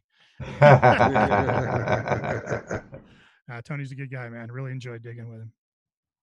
yeah, he seems like a good guy.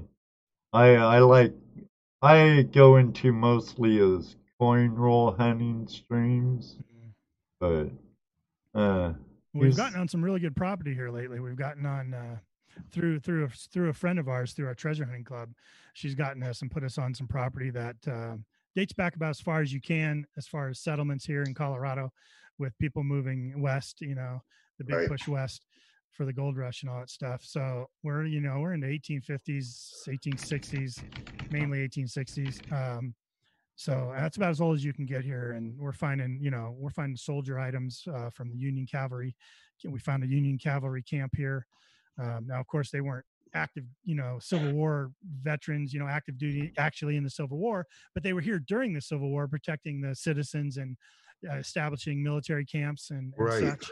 And they, they carried all the same stuff they're finding out in Virginia, except they're in a little, little better condition um you know a lot of stuff's more pristine you know what i mean? It's not so battle hardened and um which you know that has its allure too. I went to digging in virginia this year for the first time and dug at coles hill which was just an amazing experience. I I saw Matt's videos with you there. yeah. I I so want to go dig a pit with them. yeah that's it's an amazing thing. It's an amazing thing. They metal detect find something to give them an excuse to open the ground up and then look for pit remnants to dig a pit you know what i mean Mhm. some some people probe looking for pits trying to hit a Right. bottle or piece of glass or bone and uh, other people they just metal detect and when they find a target they dig a much bigger hole than they would need to to find a little tiny bullet like this but they're doing that they're opening it up so that they could uh, look for remnants bone Right. glass right, right. then dig you know look into it deeper Okay, Outdoorsy Gal O has a question for you. What does what do you think of the EW Apex and does it does you do you think it will get one of and does he think he will get one in his arsenal? there you go yeah the new garrett ace apex brand new metal detector just came out. They had a big launch this last week. Yeah. um yeah it was uh i thought the launch was done really well. I wasn't a big fan of the workup teaser videos they put out.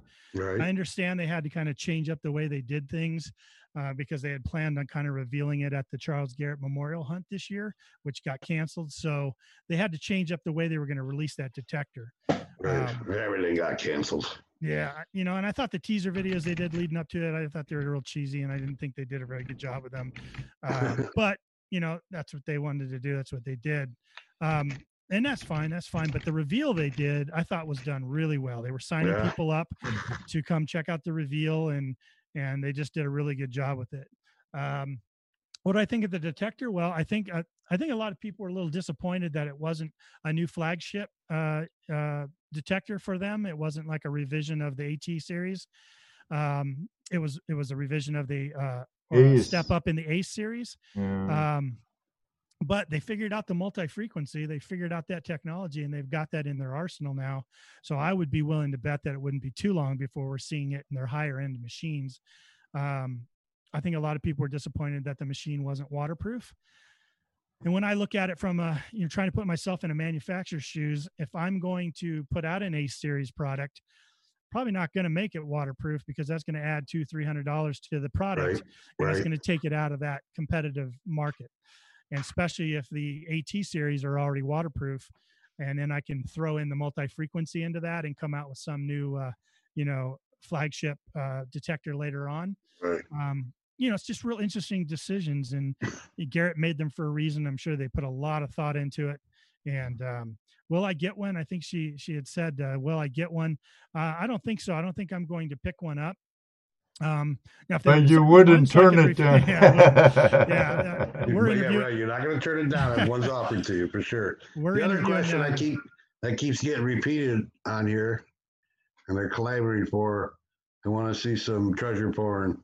Treasure Yeah. porn. we porn. we We lined up we lined up we asked ken to get some fines so yeah I grabbed I grabbed some things. I don't know how the well they're going to come And, and. I'm them. getting, I'm getting, I'm getting. Uh, does he have any treasure porn? Does he even it in the show? What's he got for show and tell? digologist says they said it was the first of a series of rollouts there you go. holding out for a new at max Yeah, with the multi-frequency, right? Yeah. Mm-hmm. And I, th- I think a lot of people will. I think they're going to dominate the big box stores. I think they're just going to dominate the, uh, co- you know, Cabela's and all that stuff with uh, Mhm. the new uh, Ace Apex. Um, and people will pick it up. People love Garrett. People will pick it up just to get that multi-frequency. Um, they'll deal with the the rainproofing of it, and that's still pretty pretty good. Um, but I think my buddy Tony's going to try and get one for sure. And uh, we're having Steve Moore on the Relics Radio podcast here on Thursday night. Uh, so I will mention that here tonight that if any of you want to come over to the Relics Radio show on Thursday night, we've got Steve Moore on and we're going to ask him all these questions and more for sure and uh, get some information out of him. And at the end of that, if he wants to send me one to review, absolutely I will, Steve. I doubt, that- I doubt that's Not a gonna problem, happen. right? Now, uh, how how can they find you if they don't know of your podcast already? The podcast, how can they find you? Yeah, Google's a great thing these days. And if they just Google Relics Radio, two words, Relics Radio, you'll see it come up. It'll say Relics Radio on Spreaker.com. And that's the best way to find us. The first link that comes up is the best one. And just click on it and you'll take it over there and uh and uh you'll uh you'll be able to find us for sure. We've had some great guests on lately. I'm telling you, we've had some really great guests on. Cool. Uh, treasure Excellent. porn. Okay. First thing I grabbed, I don't know how it's going to come on the camera, but I told you I went to digging in Virginia. And when digging in Virginia, the big thing is to put these shadow boxes together and display boxes. And then every day at lunch, you go and you put your displays out. These are just a few of the items I found. I'll go ahead and put it up here and see what we can do here. And I'll see what it looks like. Eyes. Okay. So as Some three as you're seeing- ringers. got Oh, some three very ringers, nice. uh, some Williams cleaner, the one with the little nubby at the bottom of it is a Williams Uh-huh. cleaner. Just Um, and uh, the thing in the middle is called a belt keeper. Uh, soldiers use that to keep their belts together. I didn't know what it was, but uh, Matt Howe was able to identify that for me. The long thing that looks like a long bullet is actually a uh, a carved bone handle knife. Um, Ah. That um, it's a knife handle actually that's busted off, but it's decorated by the soldier that made it. He's carved those little notches in there. If you can try and get a nice see those little notches in there. Um, all those rivets came from the pack the backpacks that they had they they wore out really easy that's a piece of a j hook there next to the belt keeper um, and one thing i didn't know until i got up there because i'd never dug a civil war bullet before uh, is the base of these civil war bullets they all have different features on the inside of them that tells you what what uh, armory they came from and sometimes you can get a star bullet and i think that red colored one right in the middle is a star bullet it's got a star insignia on the inside of the cone so that makes that a Hmm. little special. So they're, they're all basically signed by the manufacturer. They got their stamp on them per se. That's right. Yep. That's Wow. right. Cool. Um, so yeah, bunch, bunch So of camp those, lead. so those look like they're in pretty good shape. Like they didn't really hit anything. No, these are dropped. These are dropped pieces. Oh, I found a couple of fired pieces also that are- in a different box. Mhm. Kept all the fired ones together and stuff. So yeah, that's digging in Virginia. You can still see all the red dirt all over it. No one Right. cleans that stuff off. They just kind of leave it there. What's- Um, What's that, that? Those little white things on the sides. that's just well- pieces of camp lead, Oh, okay. just melted camp lead. You know, No, they're- From when they were pouring bullets and yeah, stuff. pulling pouring bullets. You know, they they camped all winter there at Coles Hill, and they were they were bored. You know, so, so they did things like uh, one one cool find you can find there. I haven't found any, but you can find carved bullets. So they take those three ringers and they would carve them little scenes into them and, and figures and carve them into little horses and stuff. And if you find a carved bullet, it's really a cool. Uh, Oh, cool that's thing. Well, I cool. bet that would be a special find. Yeah. Uh, yeah, because it seems to me I saw somewhere where they had found part of a chess set where they carved the pieces out of bullet. Yeah, they would make chess sets out of those bullets, carving them Yeah. all the pieces. Awesome. Yeah, it was really cool. I found I learned something there. For digging in Virginia, our buddy that was our with us, Frankie, he uh, dug a pit and he found a hair dye bottle. And you're thinking, what in the heck would hair dye be doing in a Civil War soldiers camp? Well, I guess it's a thing. I guess it they would they, they vanity was uh what they did- always been around. yeah yeah and, and the older guys they didn't want to look old to the younger guys and they wanted to not be seen as you know a weaker or anything like that so they would dye their hair plus i heard that you know sometimes prostitutes would visit those camps um, and they would dye their hairs to make themselves more attractive and i just I, it blew my mind what a hair dye would be doing that little tiny bottle was probably worth a good amount uh, i think they're highly collectible those bottles but Wow. so talking to that about that camp lead, let me let me show you this kind of a cool thing. This isn't anything I found. This is something I received as a gift. But Missouri Mike, my buddy over there in Mike Clutter in Missouri, um, he started getting into making these little figurines. So what he would do is as he's out there digging and metal detecting, just like those little white pieces you were asking about, Jess, he collects all those pieces of camp lead and all the places they dig out there in Missouri, Missouri and when they travel, he just collects it and collects it and collects it. And then he melts it down and he makes these little tiny soldiers, Oh, little tiny awesome. silver, these little Civil War Oh, soldiers, cool. Uh, and pours them very into a mold.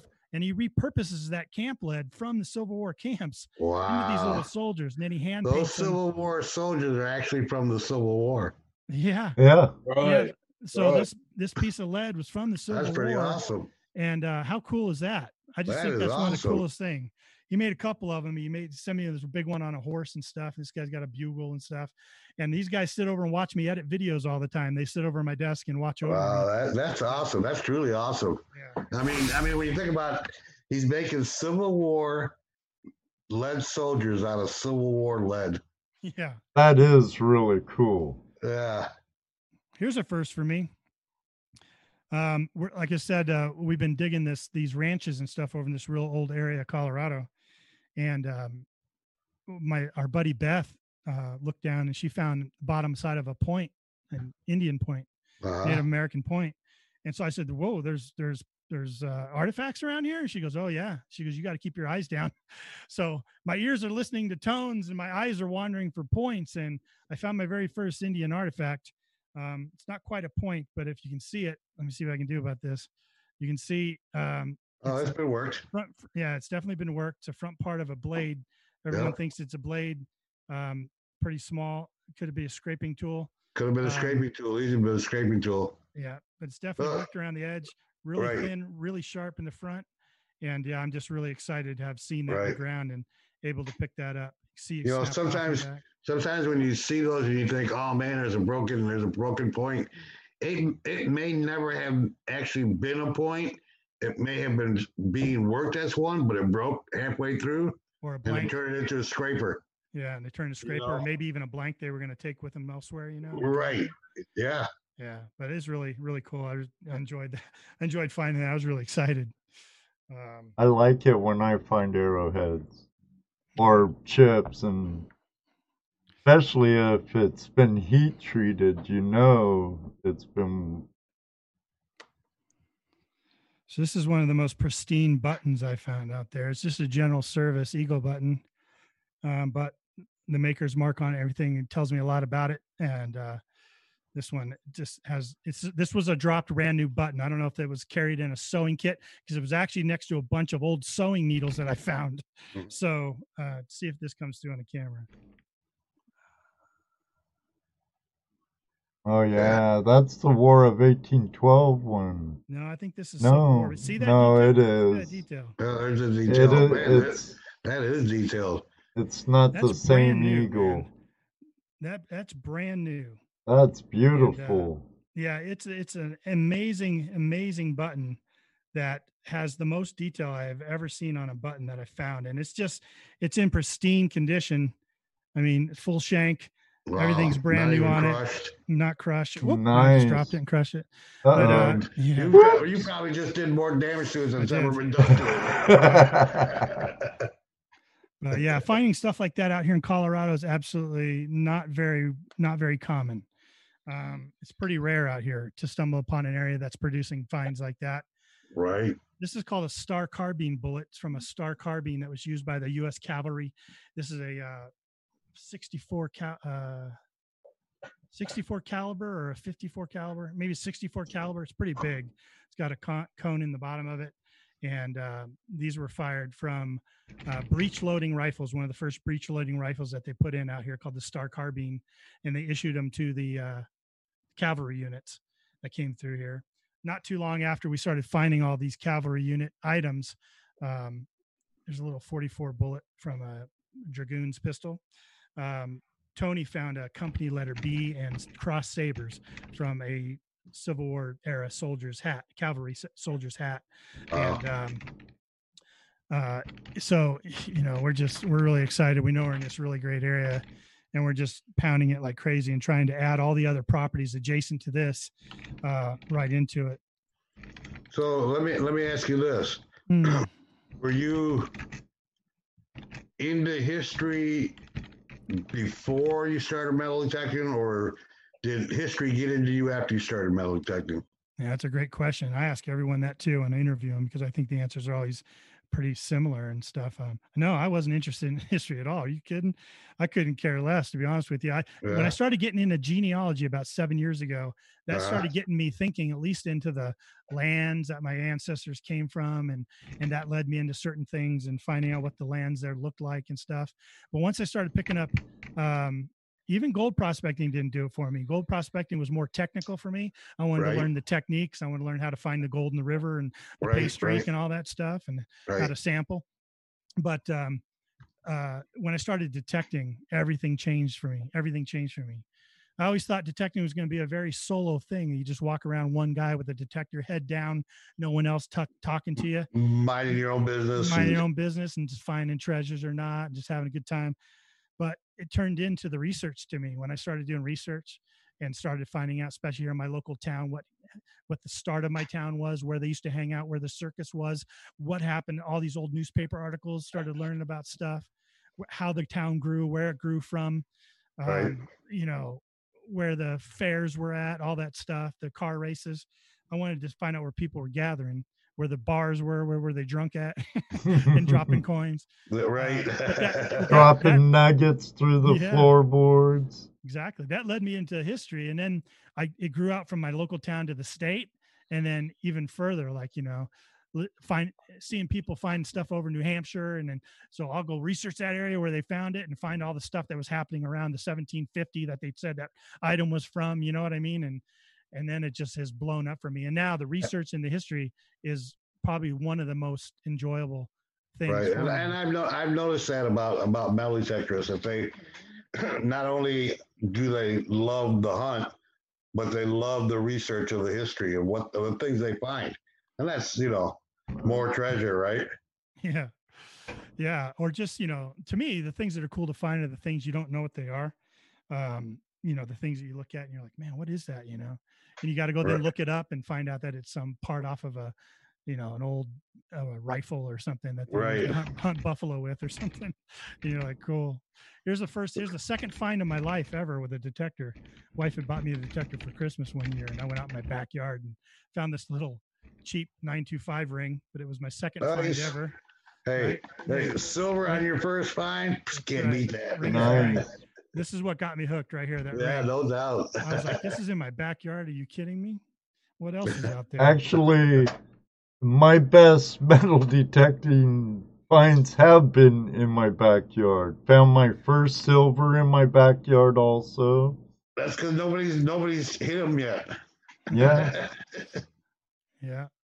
You're the Outdoorsy, first. out- outdoorsy, outdoorsy gal. Oh, she wanted to know, do I go fishing? And do you know a YouTuber called Colorado Fisher? I do know Colorado Fisher. I met him through Tony. And um, no, I haven't been di- fishing with them yet. Um, I keep telling Tony he's got to take me ice fishing, but he just hasn't yet. And I probably haven't fished for about, oh, it's probably been about 15 years since I moved out of California. I left California in 2000.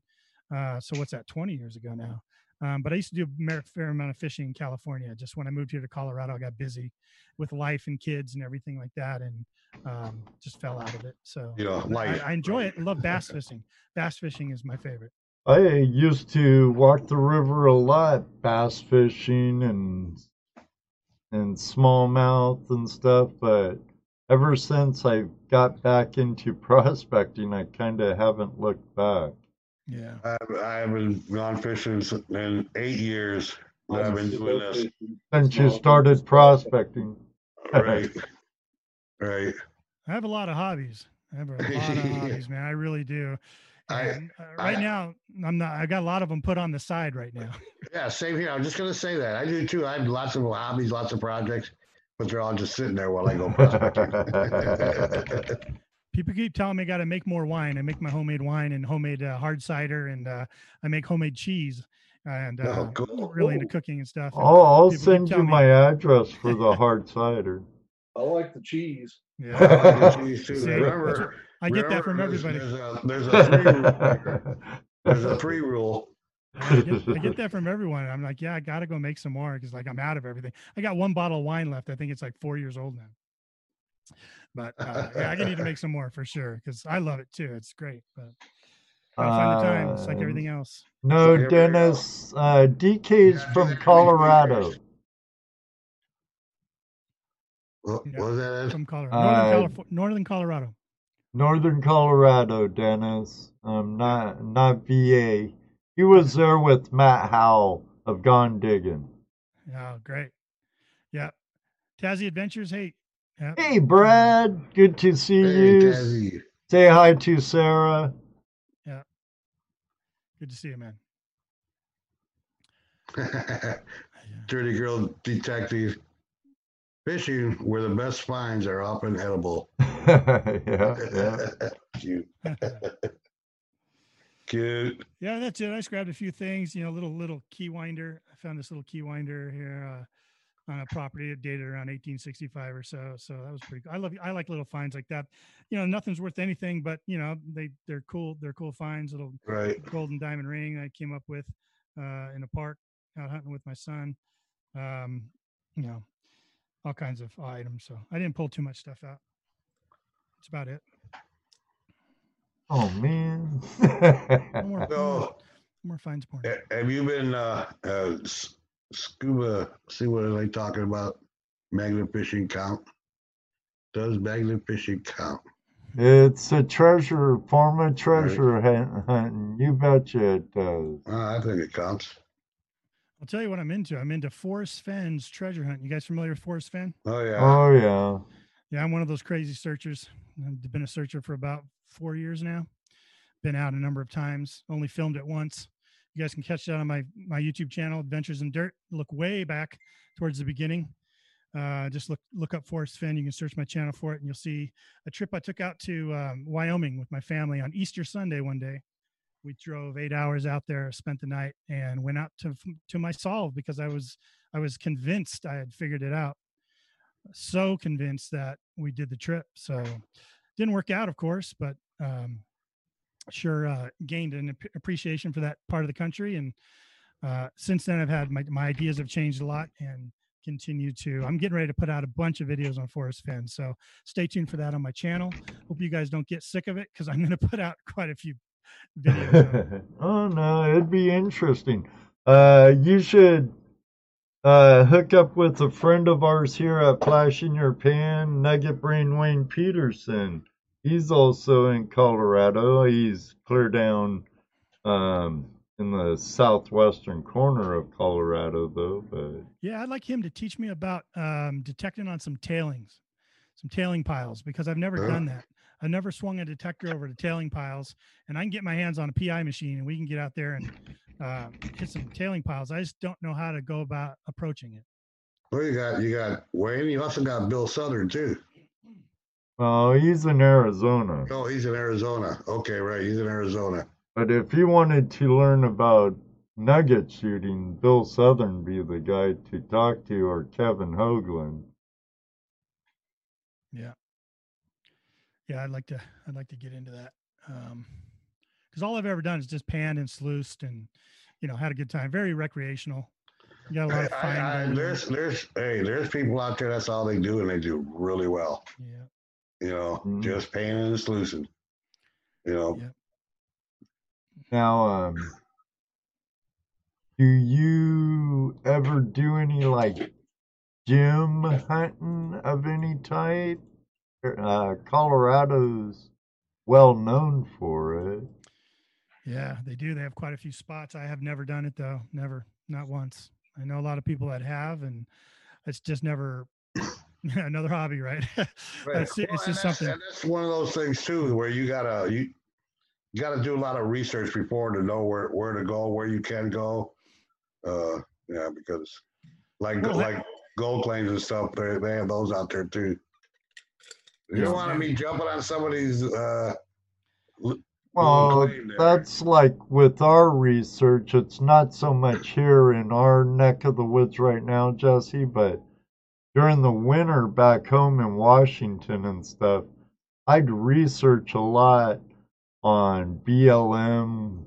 well, uh, right. files That's what I'm and- talking about. Yeah, it's you. It's your responsibility to Right. find open land. Claim jumping is a Class A felony, and they can end up having every all your prospecting stuff.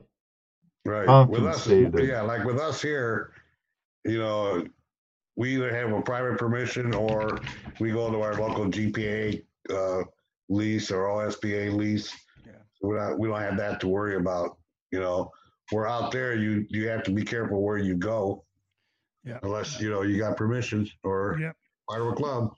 I got an idea. I just haven't done it yet. Uh, yeah, you're right. And, you know, study my land, ma- my land matters, and and Mhm. make sure you're not Mm, doing anything. There's, a, there's, there's some good books out there also. So the guy Right. Steve here wrote that uh, tells you about a lot of the free sites you can go to and such, and those are okay. But uh, what I really want to do is I actually want to do the research on this one river that comes down this one canyon, and they're all claimed up. It's all claimed up, but a lot of the claim owners are out of state, and I want to write those claim owners, and I want to say, hey, if you want me to go, I'll go and take pictures of your claim markers. I'll set them up. I'll fix them up for you. I'll repair them if they need repaired.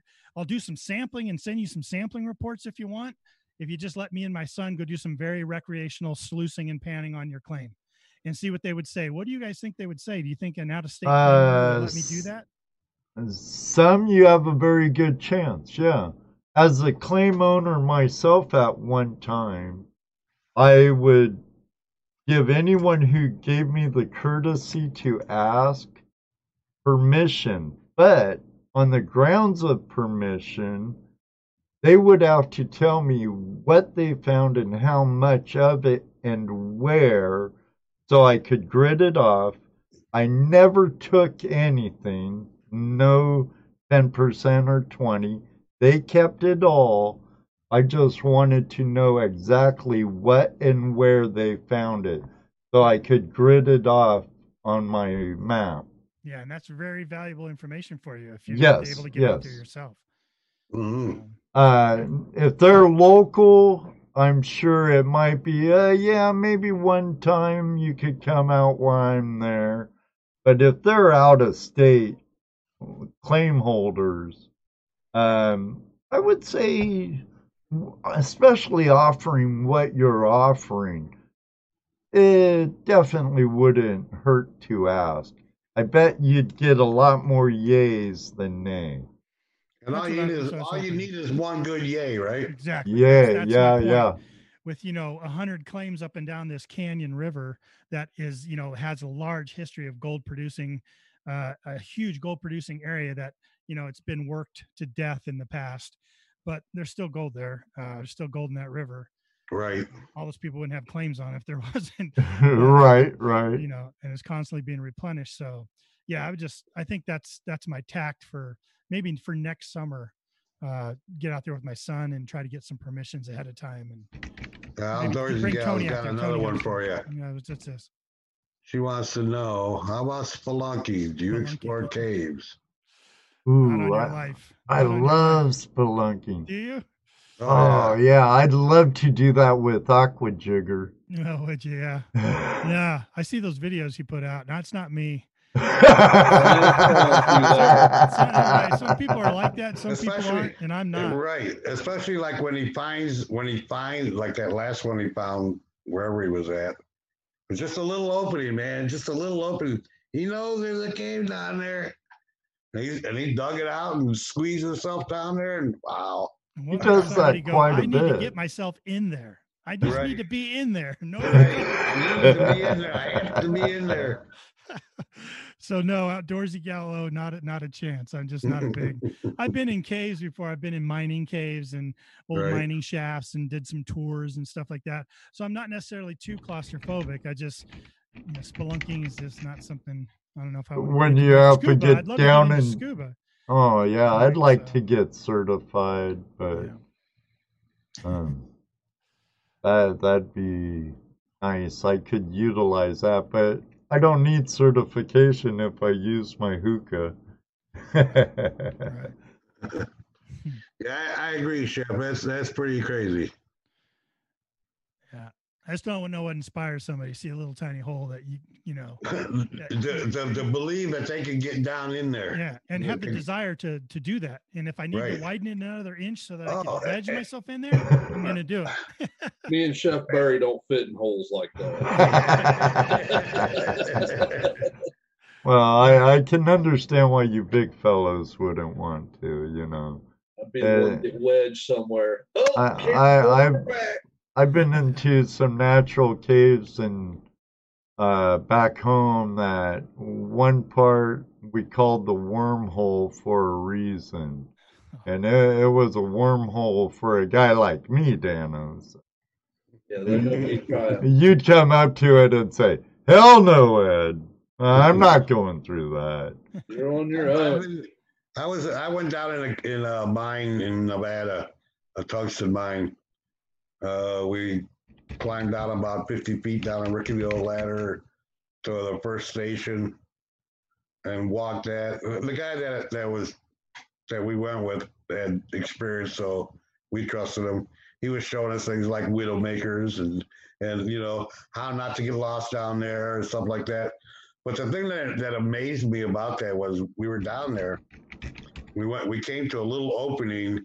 We went through it and it opened up in this huge cavernous space. I mean, you know, three stories, four stories tall, probably about as big around as a oh half a Walmart, I guess, you know, where they had actually dug, dug out all the tungsten ore out of that space, dug it all out through that little hole in the carts. wow. You know, amazing, wow amazing stuff. that is But that was one time, and I'm good after that. I don't need to go down again. 'Cause That was pretty scary. I mean, you know, climbing down that rickety ladder, knowing that we only went 50 feet. It kept going. You know, it went down even way further down. So Old rickety ladders could rickety be, wooden ladders going could be straight. up. dangerous. Yes, very. no thanks But Holy hey, Toledo when you're, when you're when you're young and dumb, you know, you'll do things like that. that's right well, my friend DK, we're Wow, a little 10 o'clock. into overtime. Time flies when you're having fun. right. has been Um, has been fun thanks guys i appreciate you having me on and lively chat I appreciate everyone in the chat room that came by to say hello If Oh, get yeah. a chance, if you get a chance, head on over to Adventures in Dirt on YouTube and check me out. Take a look around. If you like what you see, hit the subscribe button. We'd like to have you over there as part of the family. And on all the other social media, Adventures in Dirt, you can find me there also. Catch me Thursday nights at 8 p.m. on Relics Radio. Just search that on Google. You'll find me there. God, it seems like I'm everywhere these days. uh, also, there's a link to his channel in the description below. So please visit DK's channel if you're not yet a subscriber.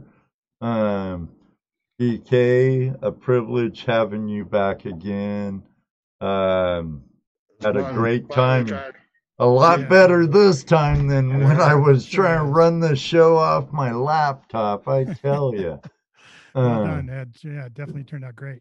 Thank you very much, my friend. And I'm you never know. You might get a message from me sometime through Facebook saying, "Hey, DK, I'm gonna be in in um, northern Colorado sometime." My my cousin actually lives in Loveland, so you never know. Yeah, anytime, Ed. Anytime, just hit me up. We'll get you out digging or wherever you want to go. You want to go get in a wet in a creek, and just uh, Loveland's got a great place, or we can go a little further south a little bit. Forty minutes away, we could put you on some flour gold at least. That's for Oh, sure. you know, some type of adventure, you know. Yeah. I'd bring my Knox or something and I uh, I paid Yeah. enough for that machine. I need you start using it. All these detectorists we have on here I know. uh, has put another bug in me. So Hey, I'm always I'm always game for something different too. You know. Oh yeah. Uh, you know, uh, I love the prospect for gold, and I like metal detector, but I like a lot of other things too. You know. No, we've did it before. We prospect a day, then metal detect the next day. right, right. Right. Yeah. Um, Hang out and do nothing one day. That's fun Yeah, too. we do that too. We do that too. That's fun too. Lots of That's treasure there. That's where we get the real gold sitting around shooting the wind. with our friends around the campfire. There's the real treasure in this lifestyles of ours. Yep. No, we're gonna meet all kinds of new treasure. I agree, Outdoorsy Gal. We did have a great guest tonight. DK is a great guest. That's Thank you. why I wanted him back, you. Yeah. Chrissy. That's why I wanted him back on. Because I appreciate you having me back on for sure. No, it's been fun. Yeah. mm, And, another we, and, and yes, and we have fun every Tuesday night on this on this show with our guests and with our chat room, our loyal chat room, because we have a very loyal group of fa- uh, of family here. The awesome. Flash fam. Thank you very fam. much for being part of it, all of you. Mhm. And DK, you know you are part of the Flash family, friend. Well, I see you everywhere, Ed. You and I always have a good relationship, uh, you know, out there in the internet world, and uh, it's always good to connect like this, you know, chat with each other and such. And you're always welcome on anything I'm doing. Just let me know, and um, yeah, we'll, we'll we'll cross paths. I'm sure here and there and everywhere, and definitely uh, appreciate Oh, your yeah. friendship, my friend. Absolutely. Well, let us know if you're ever in Ohio. I know of quite a few detectorists here too, and we could take and have you take some Ohio glacial gold home with you, even though it's from Canada. And no, Chrissy, Canada, Ontario cannot have it back. Well, Ohio is the best kept secret metal detecting. I'm telling you, I know a lot of detectors in Ohio. They're just absolutely tearing it up, and I know they would rather me keep that a secret. But Ohio is a is a hotbed. It Well, can be a hotbed there's there's a few people from all over the state I love to go out with. Josh Kimmel, Yeah. uh, Chris from B3 Relic Recovery. He lives about 30 minutes from me. Both of them do actually. Yeah. Uh, Bill Marsh from down southeastern Ohio. don't Um, forget, don't forget our friends uh, Patrick Tactical Masters and and Suzy Q. yeah, Yeah. yeah. Yeah, there's Detection Connection and Square Nail Squirrel, and I got a buddy Seth that went with me to England lives out there. There's just a lot of Oh connections to don't forget Ohio. Square Nail Bob. Heath. I like to go metal detector with Bob. We've had the relic recovers come visit us. Oh yeah. Right? Jocelyn and Drew came and visited us a couple years back. Yeah, It was awesome. really nice meeting them. More trips. See, another trip. Now I got More another trips, trip. But uh, you have an open invitation with us anytime, DK. Thanks, Ed. I appreciate that, guys. Jess, it was great seeing you tonight. Dan, too. always a pleasure. You thanks too. for uh, thanks for hanging in there with us. And uh, yeah, yeah, it was great, man. I appreciate all you guys uh, having All me right. on and Uh, in the chat room. If you want to hang out for a little bit, DK, while I wrap this up, you're Uh, more yeah, than you- actually, welcome I, to. I got to get going though. Could I just get going, Ed? I got to. Oh yeah, by all means. family here.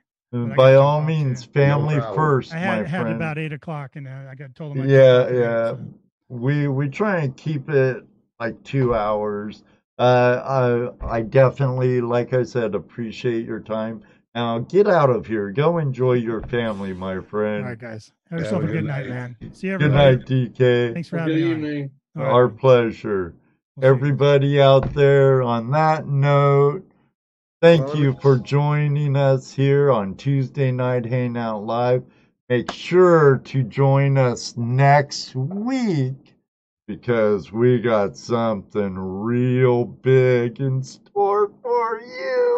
Oh, think you'll love it. big It's stuff. huge. I think huge. you'll love it. Gonna be some big things happening for us. Big. Yeah, buddy, it's gonna be big. I, I'm excited about it. Don't Now, forget, don't forget uh, Flash the Flash Bash. Flash Bash. This bag's gonna get more gold put in it. Oh yeah, By the time by the time it happens, it's gonna be a nice bag of gold. right on, right on, as Liz would say, right on, right on. Right on. on, right on, right on. Raffle, is it raffle material? Yes, it's raffle material. So I can buy tickets too. Yes, you can buy tickets. Only one. I'll, I'll probably buy It one, only takes two. one to win, baby. It only takes I one know, to I know, but you can buy what you want. Uh, you come down, Chrissy. Come on down. We'll Please. we'll get you on some gold and we'll go beeping with you. You and Johnny. Absolutely. Any of you, just give us a heads up. Emails right over there. Let Yeah, us bring know. Bring Scuba Sonia with you. There you go. There you do go. Come on. Come on. And all of those who may still be here who are coming to Flash Bash, I cannot wait to meet you. Those I've already met and know, it's going to be great to see you on the river we're gonna- again. Nice We're gonna meet some. We're gonna meet some new people. That's right. Some That's new ones. Right. people and then some people that actually want to come back to the bash. that We already Mhm. been there. They must You have had a good time last year. that? We did People actually want to come back. You're more than welcome, where Will. Excellent. And so until next week, I hope I see you here.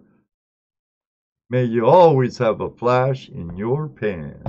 And you know what he's gonna say next. That's right, Jesse, because you know it happens. Mhm. Maybe one day too, we'll meet all of you on the river. Good night, everybody, and God Good bless. night, Everybody. Stay safe. Good night, Good night, Jesse. Good night, Dano. Good night, Good night, everybody. Good night, Jared.